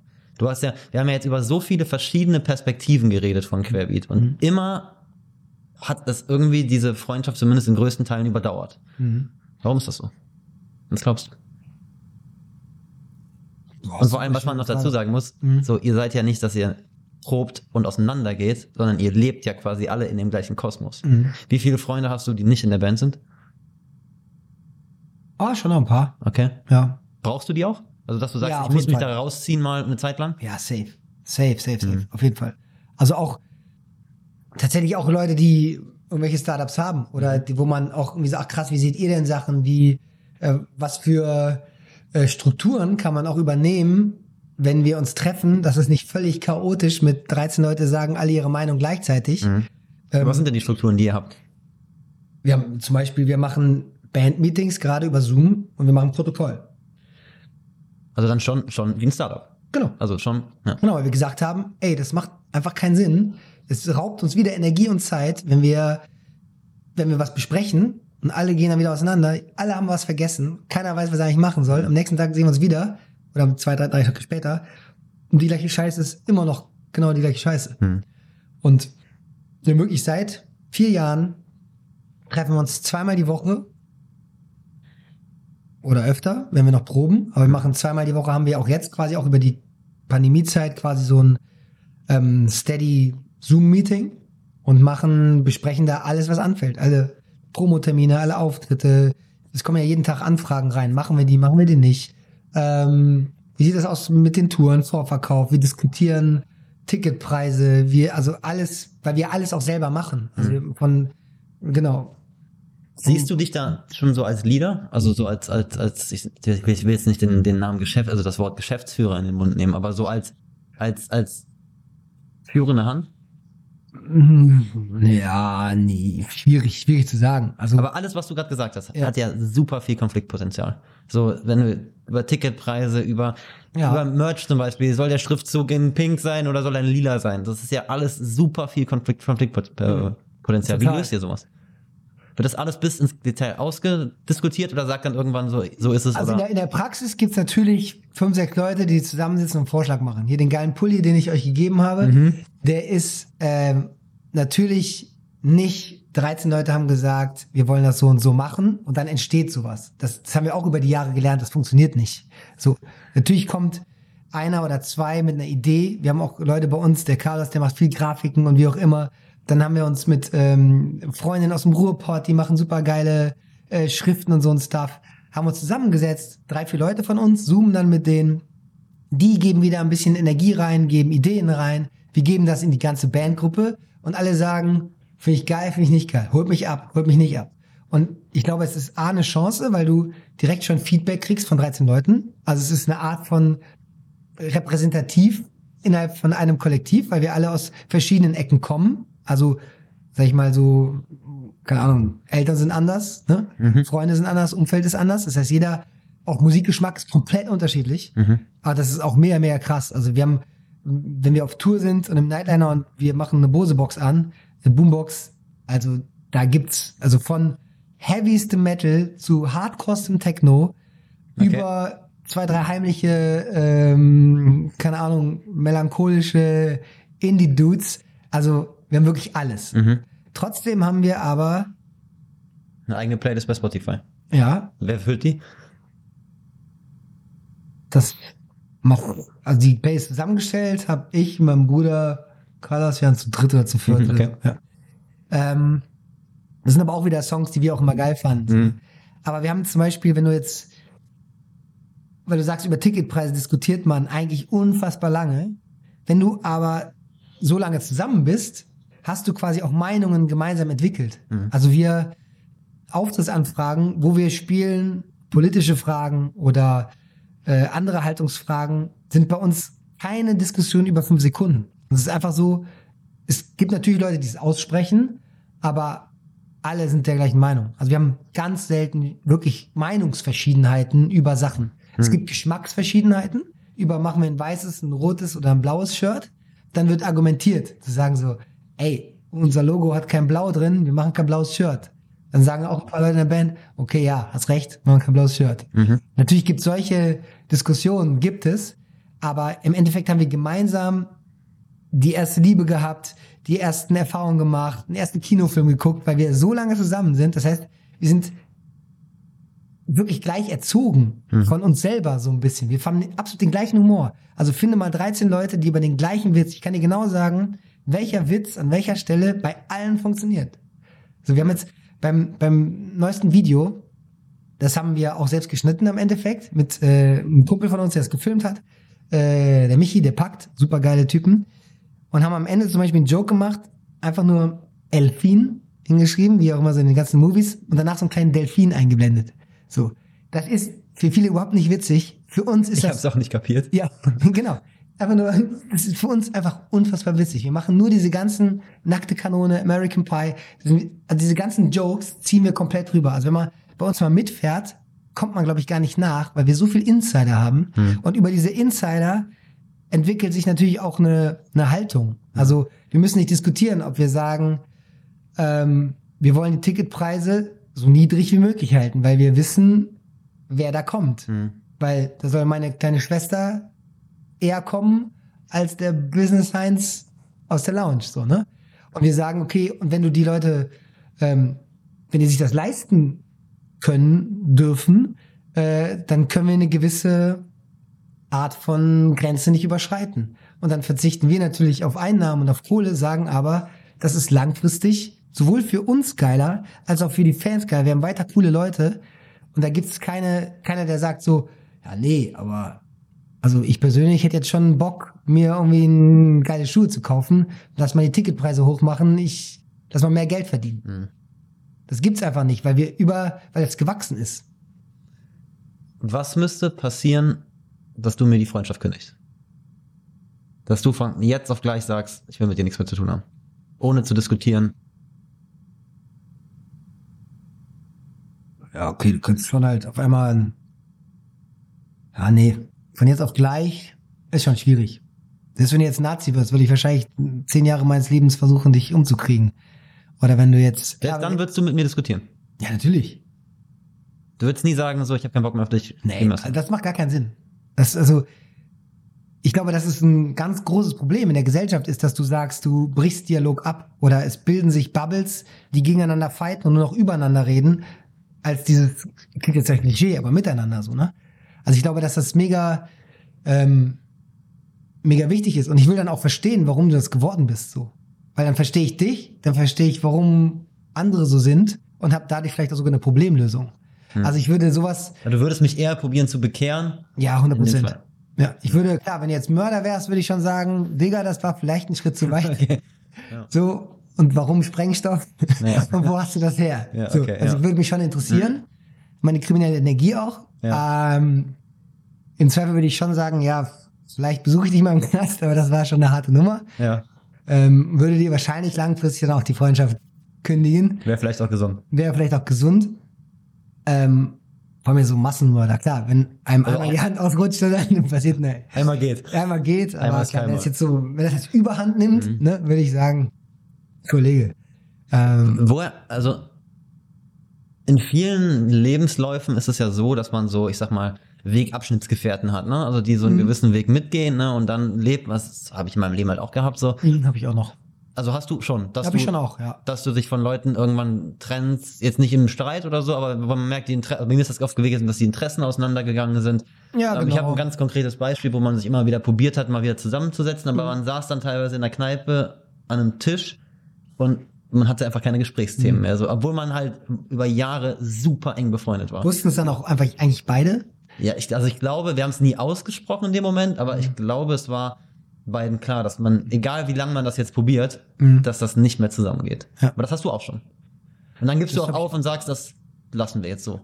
Ja, weil es dann auch einfach, also je nachdem, wie krass, sag ich mal, intensiv man vorher war. Mhm. Also, ähm, ich gebe relativ schnell, glaube ich, Menschen eine Chance. Ich würde nie sagen, okay, mein Freundeskreis ist voll, ähm, jetzt kommt keiner mehr rein. Mhm. Gibt es auch viele, die ich kenne, die sagen, ah, weißt du, ich habe keinen, ich habe es nicht mehr nötig, jetzt irgendwie äh, mit Leuten zu kennen oder Leute kennenzulernen oder weil ich bin eigentlich safe. Ich habe vier beste Freunde, ich habe zwei, äh, keine Ahnung, Freundinnen, ich habe da was, ich hab, Mhm. also bin super safe und so. Ähm, aber da bin ich schon noch immer offen, aber das sind dann quasi auch, glaube ich, ich vermute, dass ich sogar fast in neuester Zeit mehr Wegabschnittsgefährten gefunden habe als, als früher, glaube ich. Also ich habe noch meine, also klar, meinen Bruder kenne ich relativ lang. Er, er, er, ich ihn noch länger als er mich. Nee, umgekehrt. Weiß ich jetzt nicht, wie formuliert man sowas? Egal, ich bin auf jeden Fall älter. Der, ähm, meinen besten Kumpel kenne ich seit der fünften Klasse. Ähm, dann habe ich noch, sag ich mal, zwei andere beste Kumpel, die habe ich in der fünften Klasse, vierten Klasse sogar kennengelernt, über den Sport. Mit denen bin ich immer noch befreundet. Das sind auch meine, meine vier Homies, sind so vier Bros, die auch immer noch Urlaube machen, auch immer einmal im Jahr. Also wir versuchen auch so steady uns quasi auch immer noch zu sehen. Auch wenn alle so ein bisschen verstreut sind in Deutschland und der Welt. Aber natürlich gibt's auch Leute, die und einfach gesagt haben, okay, krass, das ging mir zu schnell. Also wenn du irgendwie sagst, ah krass, wir haben doch noch vor einem halben Jahr, waren wir doch noch in der Kneipe, jetzt hast du auf einmal äh, drei Kinder, bist im Grün Mhm. und fährst zwei Passats. Das geht mir ein bisschen zu schnell. Mhm. Ähm, du hast mich auf den Weg nicht mitgenommen oder ich kann dir gerade nicht folgen. Äh, ist auch völlig alright, aber ähm, ja, man hat dann auch andere, genauso wie du sagst, du sitzt halt gegenüber und du merkst halt, man ist nicht mehr, man spielt nicht mehr Ping-Pong. Mhm. So, und sobald quasi das Netz zwischen den Ping-Pong-Bällen immer größer wird, sagt man irgendwann, okay, dann suche ich mir einen anderen Spielpartner auch. Das ist, aber je nach, also wenn du natürlich jemanden hast, ich habe zum Beispiel einen Kumpel, der wohnt in Kolumbien, mit dem ich am Anfang halt, mit dem habe ich auch Musik gemacht, der war auch in, in der Band mit mir, wir haben super viele äh, Gigs zu zweit gemacht. Und er ist mit ein paar Freunden damals, vier, fünf Freunden aus Kolumbien rübergekommen und ist jetzt wieder zurück. Und ähm, der schreibt jetzt immer noch einmal die Woche, machen wir eine Sprachnachricht hin und her. So. Und ich habe den seit vier Jahren nicht gesehen oder so.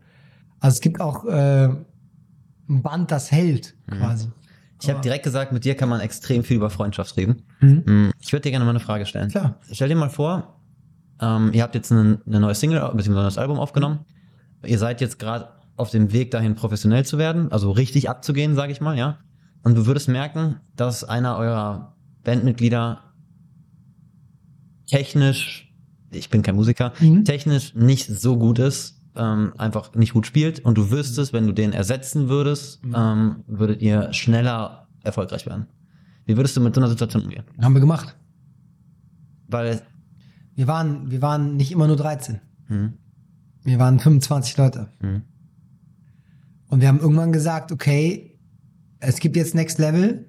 Also es gab jetzt bei uns irgendwann so einen, so einen Punkt, wo einfach gesagt, okay, jetzt kriegt, am Anfang hatte nicht jeder ein Mikro, sondern jeder hat ein Mikro bekommen. Wir haben einen professionellen Mischer, der uns vorne hinstellt, der alles hört. Es gibt Soundcheck, jeder muss einzeln spielen. Ähm, jeder, wir haben irgendwann die Philosophie gehabt, okay, selbst im Publikum müsste jemand theoretisch nur dich hören und dich performen sehen und trotzdem den Spaß seines Lebens haben. hm. Das war unsere Philosophie, zu sagen so, okay, kannst du das? Kannst du das liefern? So, kannst du sagen, ich performe von Minute 1 bis Minute 90? Ähm, kannst du das, hältst du das technisch durch an deinem Instrument? Und hast du die Ausstrahlung, hast du den Bock dazu? Mhm. Und mit diesen Fragen waren natürlich in den letzten 15 Jahren irgendwann äh, Menschen überfordert, die gesagt haben so, scheiße, nee, kann ich nicht. Und dann haben wir eigentlich auch immer, wir haben jetzt nie irgendwie so jetzt gesagt, so ein Plenum und jetzt gehst du, sondern es hat sich einfach irgendwann auch ergeben. Aber es war nie so, dass du gesagt hast oder einer von euch gesagt hat, so das passt nicht mehr. Ich meine, bei den, Hatten nie. ich habe jetzt neulich ein sehr langes Gespräch mit den Hosen, äh, nicht, nicht geführt leider, sondern gehört, mh, wo halt sich auch irgendwann so Fragen ergeben haben. Ähm, Da war es halt auch oft so, dass die meisten gesagt haben, sie gehen selber, weil sie erst entweder mit dem Lifestyle, sie den Live, ich habe die Ja. Doku gesehen, äh, einer eurer Ja, ja. Kollegen ist ja dann auch auch gegangen, weil er mit dem Lifestyle irgendwann dann Genau. nicht mehr klar kam. Ähm, aber es war nie so, dass ihr dann gesagt habt, so das passt nicht mehr, weil wir mit dir nicht mehr weiterkommen. Könntest du sowas? Könntest du in der Band zu jemandem sagen, so pass auf, wir kommen mit dir nicht mehr weiter, wir, wir wollen weiter, du passt nicht mehr rein? Bestimmt. Aber dann müsste ich halt auch ganz genau wissen, dass es anders besser ist. Meinst du, du wärst mit dem danach noch befreundet? Meinst du, du würdest das hinkriegen? Das so zu trennen? Weil jetzt sind wir an dem Punkt, so, das ist halt dieses Geschäftsthema, ne? Ja, ist voll mega lustig, weil der schlechteste Musiker mein bester Freund ist. Also das ist richtig lustig, ja. Das, Ähm, weiß, das weiß er auch. Das weiß er auch, ja, ja klar. Shout out. äh, nee, mega lustig. Wir haben heute noch einen Joke gehabt, weil wir saßen halt in der Sonne. Aber lass uns mal kurz nicht drum rumschiffen. Nee, nee, nee, nee, aber trotzdem. Da haben wir, ähm, meinte er so, er hätte ein, äh, äh, genau, jemand, was machst du da? Also ja, ich habe mir gerade Jahres hier Mitarbeitergespräch, aber er hat die Option nochmal für ein Jahr verlängert. Okay. Okay. ja, wir haben auf jeden Fall auch Spaß mit sowas. Nee, also ich, Ja, aber das sind ja Themen, die wahrscheinlich auch in den nächsten Monaten, Jahren Nee. irgendwann mal an. Glaubst du nicht? nee, weil wir von 25 kommen und jetzt die 13 gefunden haben. Mit Glaubst du, du bist jetzt am. Ende mit der Planung? Also so bleibt Ja. die Band bestehen? Safe. Glaubst du, wird sich nichts mehr ändern? Von dir aus nicht oder Von mir von, aus den nicht. anderen nicht? Von mir aus nicht. Das Glaubst du von den anderen auch nicht? Doch, das kann sein, klar. Hm. Aber das, das kann ich nicht beeinflussen. Also da, wenn Leute sagen, ey, hier, ich, ich kann das nicht, ich muss, keine Ahnung, privat dahin, ich fühle es nicht mehr. Hm. Also wie, wie kann ich dem jemand sagen, doch, fühle es wieder? Schwierig, ja. Kann ich nicht. Ja. Geht nicht. Können wir alle nicht. Also Nee, können wir auch als zwölf Leute dem einen oder der einen nicht sagen. Nee, voll nicht. Es geht nicht. Und da würden wir auch immer sagen, okay, dann, dann geh. Hm. Aber ähm, wir haben uns tatsächlich natürlich auch darüber Gedanken gemacht und haben auch über die letzten 20 Jahre, wenn man sagt, man wird qualitativ besser, müssen, muss natürlich auch jeder qu- qualitativen Ansprüchen Voll. genügen, weil wir selber den Anspruch haben, äh, die geilste Liveband der Welt zu sein, so. Und das ist, wenn da jeder sagt, okay, nee, bin ich nicht, sehe ich nicht, fühle ich nicht. Natürlich hat man dann, kam es aber irgendwann selber, weil alle anderen es gefühlt haben. Oder alle anderen haben gesagt so, okay, scheißegal, ich werde es halt dann irgendwann. Es kann ja auch einer, der jetzt sagen, ich bin's halt jetzt nicht, aber ich will's halt weiter werden. Ja, verstehe ich. Also ich genauso. Also, wir sind ja jetzt nicht Status quo Nee, klar. angekommen, Klar. sondern es ist ja alles eine Riesenreise so, ne? Mhm. Ähm, aber es gibt halt natürlich an einem gewissen Moment Leute, die gesagt haben, okay, die Reise kann ich nur bis hierhin gehen. Mhm. Weiter kann ich die Reise nicht mitmachen, aus welchen Gründen auch immer. Mhm. Und sie gesagt haben, es hat privat zu tun, ich kann es musikalisch nicht mehr stemmen, ich kann es körperlich, seelisch nicht Mhm. mehr hinkriegen und so. Was ja dann auch eine schöne Sache ist, wenn man dann halt so auseinandergeht und ohne. Also wir haben mit keinem, der die Band verlassen hat, Krach. Vibes. Ja. Keinem einzigen. Und wir waren wirklich viele. Ja. sondern wir haben immer noch Kontakt. Wir haben sogar eine WhatsApp-Gruppe, wo quasi alle ehemaligen noch mit drin sind. Die haben immer freien Eintritt. Also quasi wir immer, wir sagen immer, ihr könnt immer zu Konzerten kommen, sagt immer Bescheid. Die kommen auch alle, teilweise mit ihren Kids und keine Ahnung was. Okay. Und kommen immer auf die Konzerte, gerade so Dezember, so Weihnachtskonzerte und so, kommen immer alle und die Penner saufen uns dann alles leer. Ja, aber wir sind mit allen wirklich gut. Mega. Mhm. Hast du noch Bock? Klar, Wir machen eine kurze Pause. klar. Diese kleine Extrapause möchte ich für einen ganz besonderen Dank nutzen. Und zwar möchte ich mich ganz, ganz herzlich bei der Gaststätte Krieler Dom in Köln-Lindenthal bedanken. Denn genau hier, in wirklich meiner Stammkneipe, dürfen die Tresengespräche jedes Mal stattfinden. Der Wirt und Inhaber Luca hat mir seinen Schlüssel in die Hand gedrückt und gesagt, mach du mal. Und das ist absolut nicht selbstverständlich. Vielen, vielen, vielen Dank, dass du dich bereit erklärst, diesen Podcast hier zu beherbergen. Einfach klasse. Und ihr da draußen, sobald die Kneipen wieder öffnen, kommt doch mal nach Köln-Lindenthal in die Gaststätte Krieger Dom auf der Bachemer Straße 233. Und dann kann es ziemlich gut sein, dass ihr auf mich trefft und wir zusammen das ein oder andere Kölsch trinken können. Ich würde mich wahnsinnig freuen. So, und nun geht's weiter mit Jojo Berger.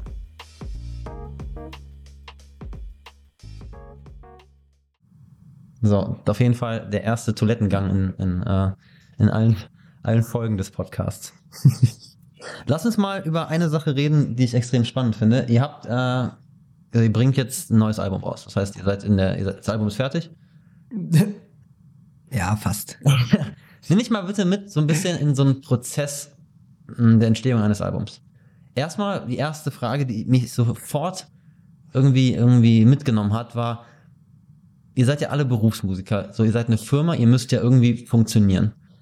Kann man dieses Aufnehmen eines Albums oder dieses Aufnehmen eines Songs provozieren, dass man wirklich sagt, so, okay, wir treffen uns jetzt, wir müssen jetzt im Jahr 2020 oder im Frühjahr 2020, 2021 ein Album aufnehmen?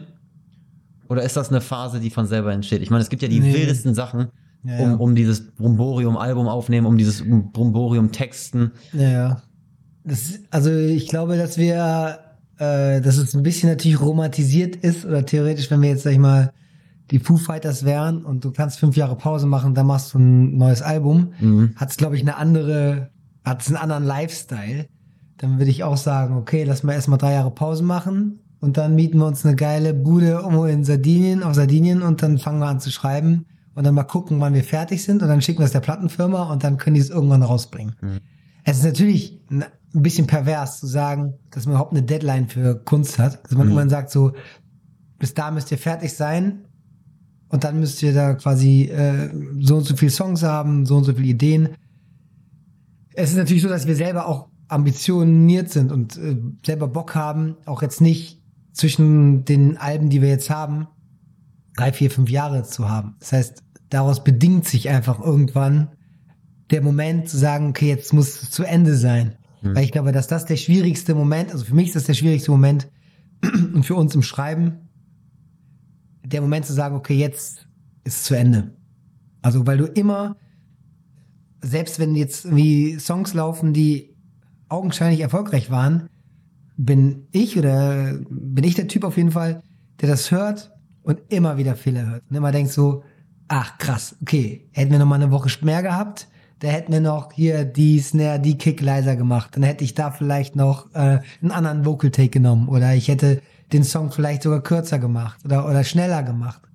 Also das ist, glaube ich, so die, für mich persönlich die größte Herausforderung, zu wissen, jetzt ist vorbei. Jetzt ist wirklich, deswegen brauche ich Deadlines, bin aber auch eher der ganz nah an Deadlines produziert. Also wir müssen, ich kann ja aus dem Nähkästchen plaudern, ist überhaupt kein Problem. Hört ja keiner zu.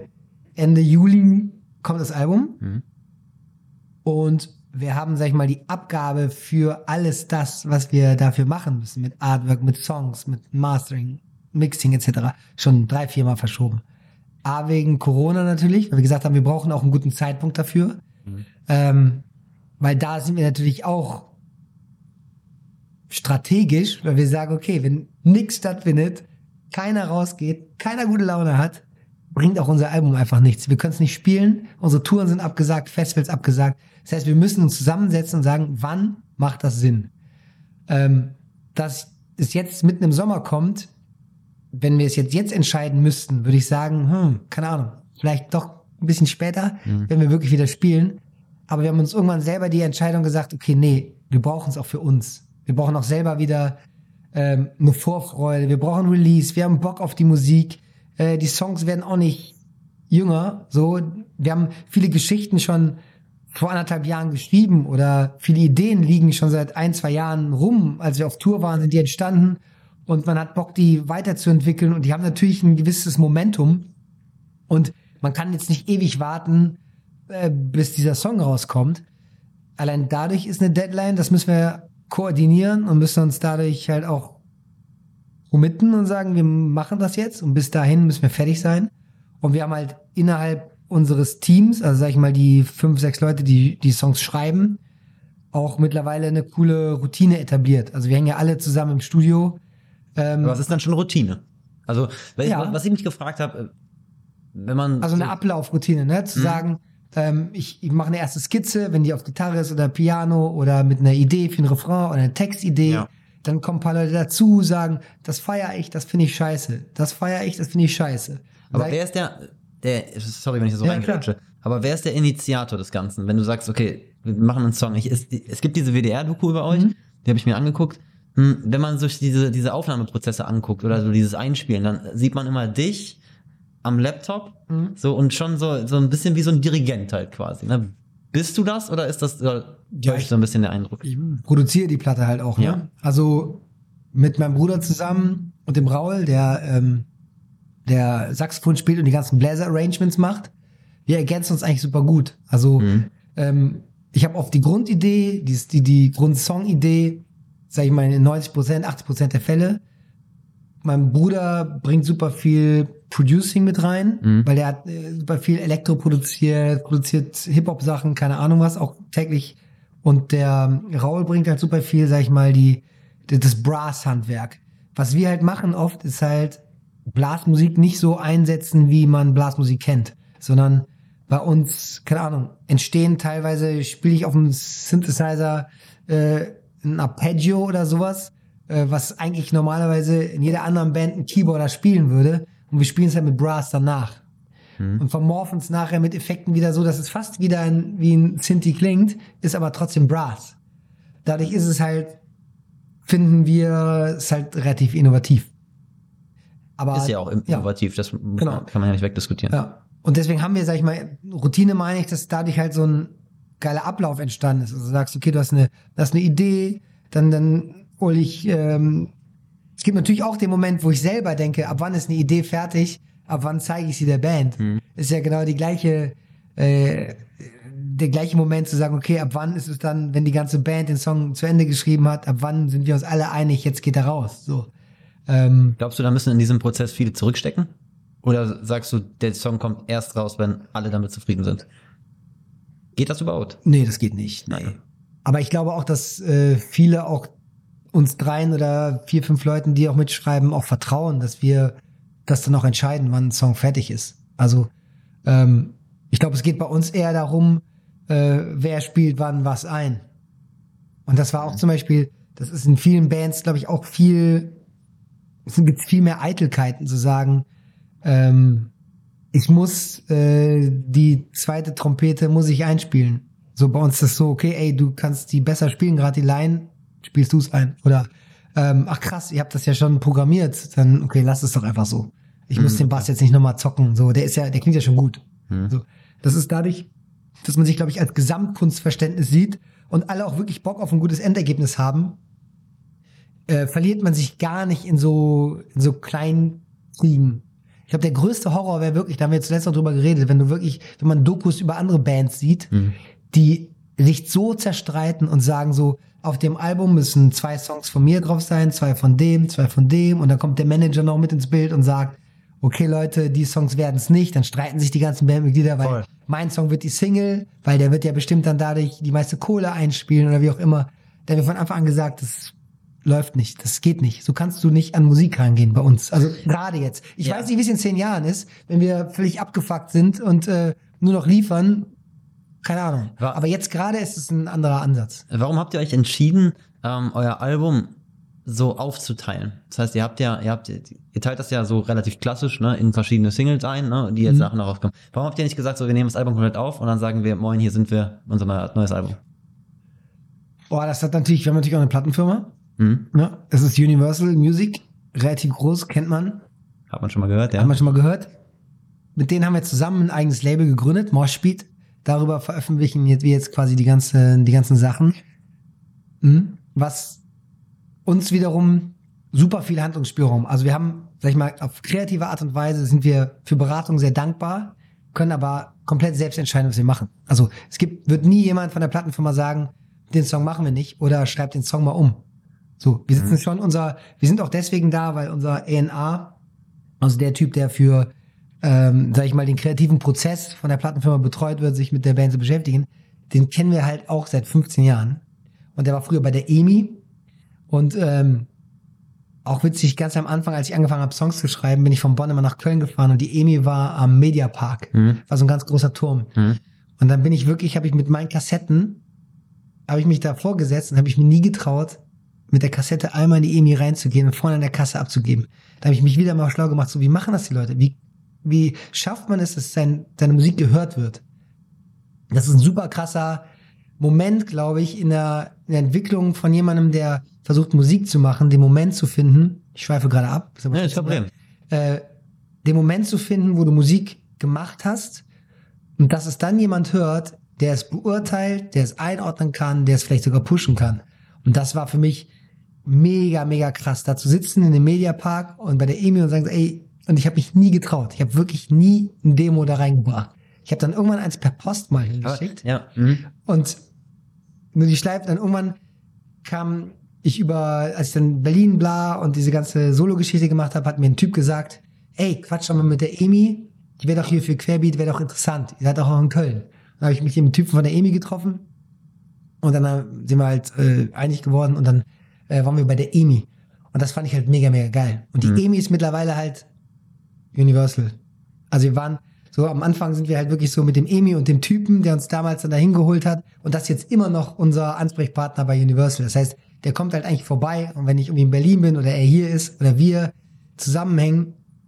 Schon so eine mit- Freundschaftsgeschichte. Ja klar, total. Richtiger Freund. Das war nämlich das Erste, Ja. was ich mich, mich gefragt habe. So, ihr seid eigentlich, wenn ich, wenn ich mir Interviews von dir angeguckt habe oder von eurer Band, seid ihr eigentlich so die Band, wo ich am ehesten erwartet hätte, dass ihr das alles selber macht. Mhm. So, ihr produziert einfach selber, ihr habt ein Ja. eigenes Label und so weiter. Und dann Mhm. war ich so nicht erschrocken, das ist zu viel, Ja, ja. ne? Ja, aber ja, schon so, klar. okay, immer noch Universal. Ja. Aber das erklärt das jetzt. Es ist hier wieder Ja. das Thema Freundschaft, so, ne? Also du, Ja.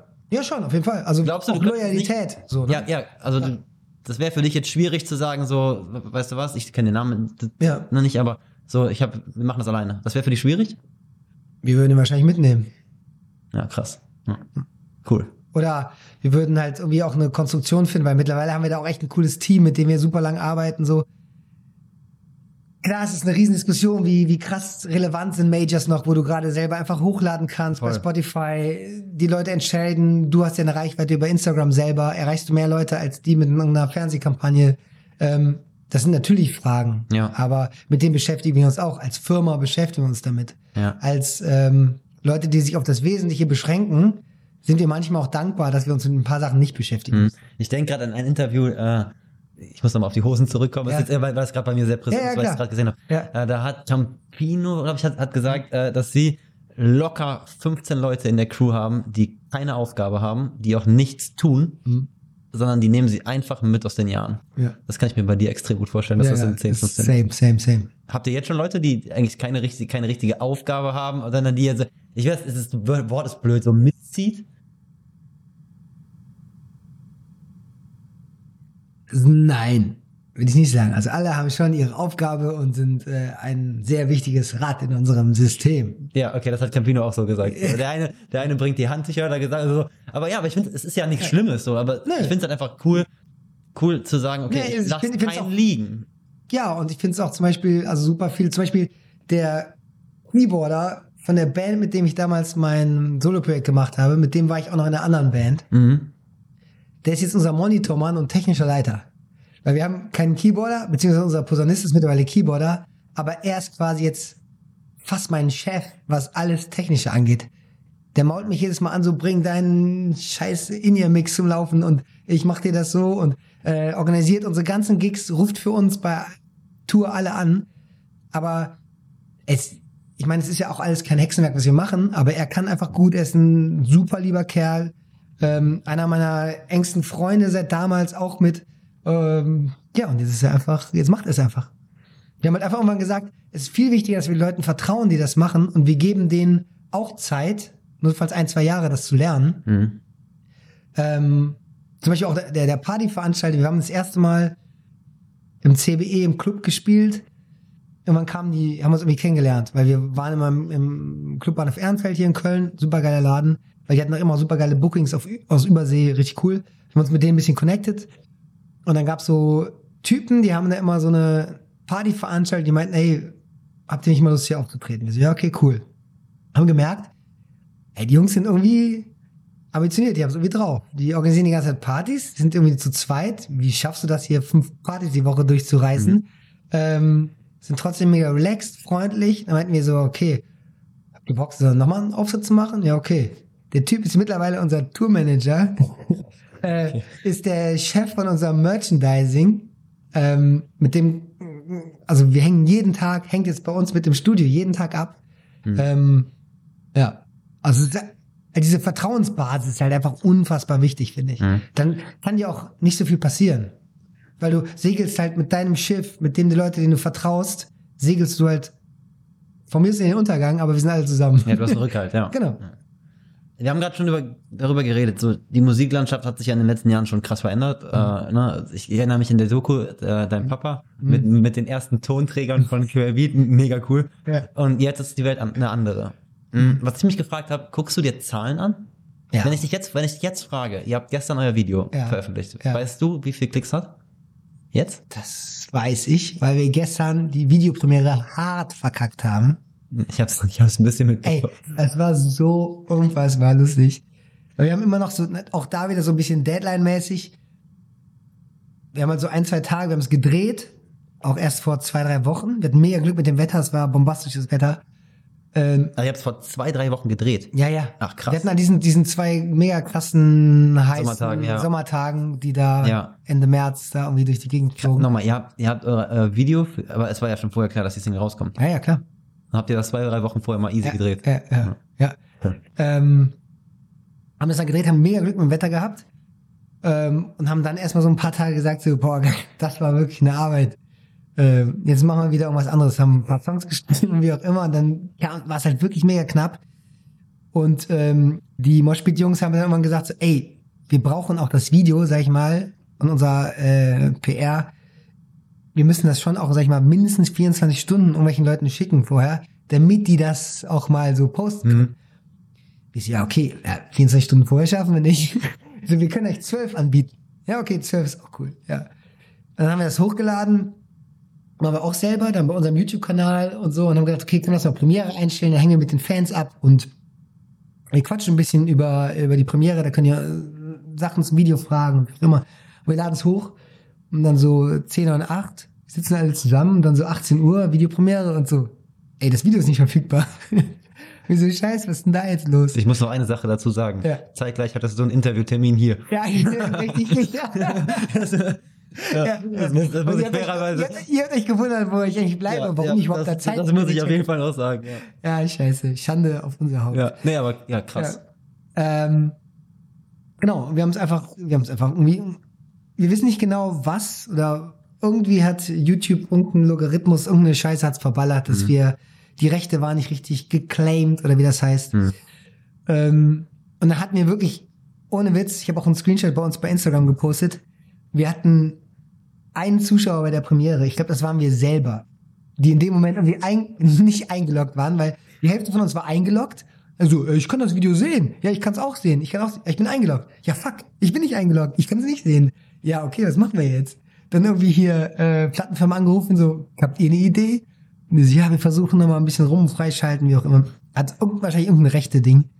Ähm, ja, war auf jeden Fall die erbärmlichste Premiere, die wir seit langem haben. Deswegen. Hängt dir das nach so? Denkst du jetzt auch drüber nach? nee. Oder ist nee. jetzt egal? Das Vergangenheit geht weiter. Videopremiere, ne? Das ist Von einem Spaßvideo. Also, Aber, aber du natürlich ist es ärgerlich in dem Moment. Ähm, es ist auch danach ärgerlich und aber ich kann mich ja auf sowas, ich kann mir, ich kann ja auf sowas komplett ausrasten. Wenn ich sowas, Ja. mir hängt sowas tagelang nach. Wenn irgendwas schief geht, ist Katastrophe. ja. Komme ich, komm ich lange nicht von weg. Guckst Ich mein- du dir aber so Zahlen an? Also auf, auf Ja, immer weiter. Ich suchte die komplett. Ja. Ich kann dir, ich kann dir jetzt sagen, die geilste, kennst du äh, Spotify for Artists? Nee, aber da, da, da hätte ich dich auf jeden Fall im Nachgang noch drauf Ja, ja. angesprochen. Ich bin auch, also ich, ich, diesen, diesen Podcast, den gibt's jetzt nicht so lange. Ja. Ich bin auch wirklich ein Freak, was Zahlen Ja, ja. angeht. Ne? Also ich mache morgens auf, das erste, was ich mache, ist gucken, wie viele Aufrufe. Ja. Ja. Nee, keine Ahnung. Wenn du jetzt guckst, okay, geil, das Ding ist eine Woche raus, hat irgendwie, keine Ahnung, 200.000 Streams. Also ich, die, die, du kannst quasi jetzt gucken, wie viele Leute den Song gerade hören. ja, wir müssen uns echt mal unterhalten. Ja, das ist Ja. mega geil.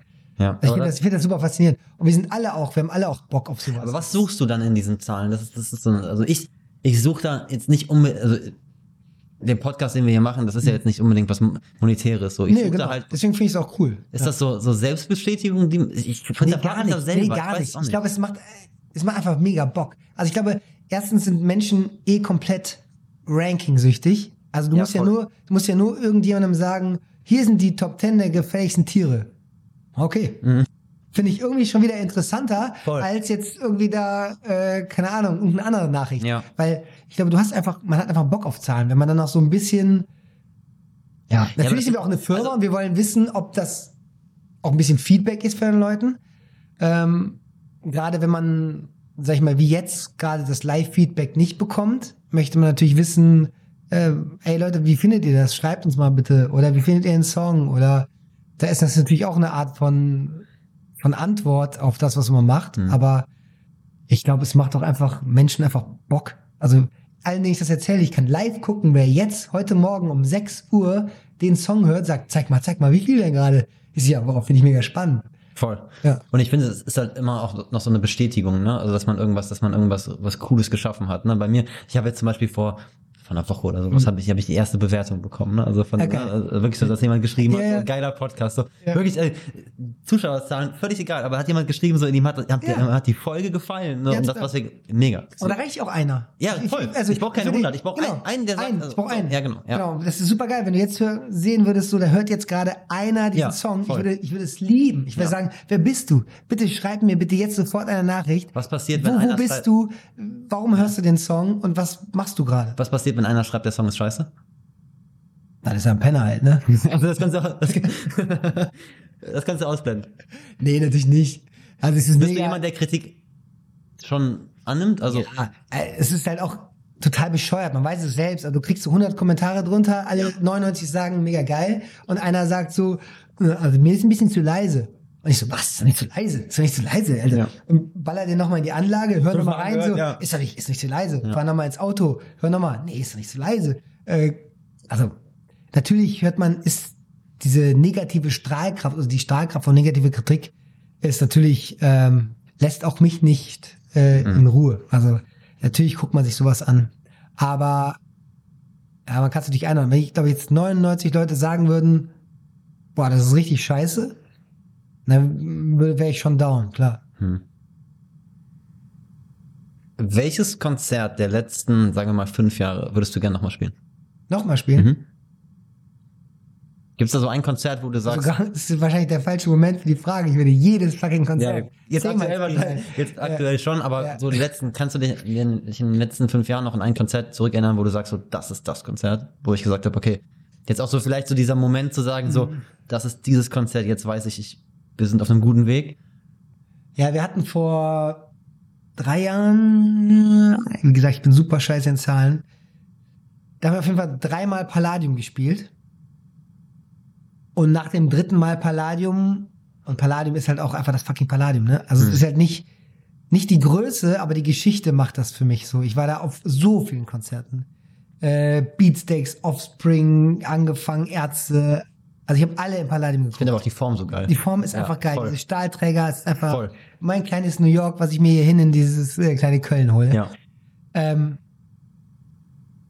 und das erste Mal war nervös, geil, gespielt, gerockt. Das zweite Mal war einfach nur, boah, krass, wir spielen wirklich im Palladium, die Leute feiern's. Okay, mega geil. Und beim dritten Mal, ich dann nach, nach Ende denke ich, ey, ich brauche jetzt kurz mal wirklich, ich bin echt danach jemand, Team, trinken, äh, gemeinsam duschen, Laola, feiern, Pokal in die Höhe recken.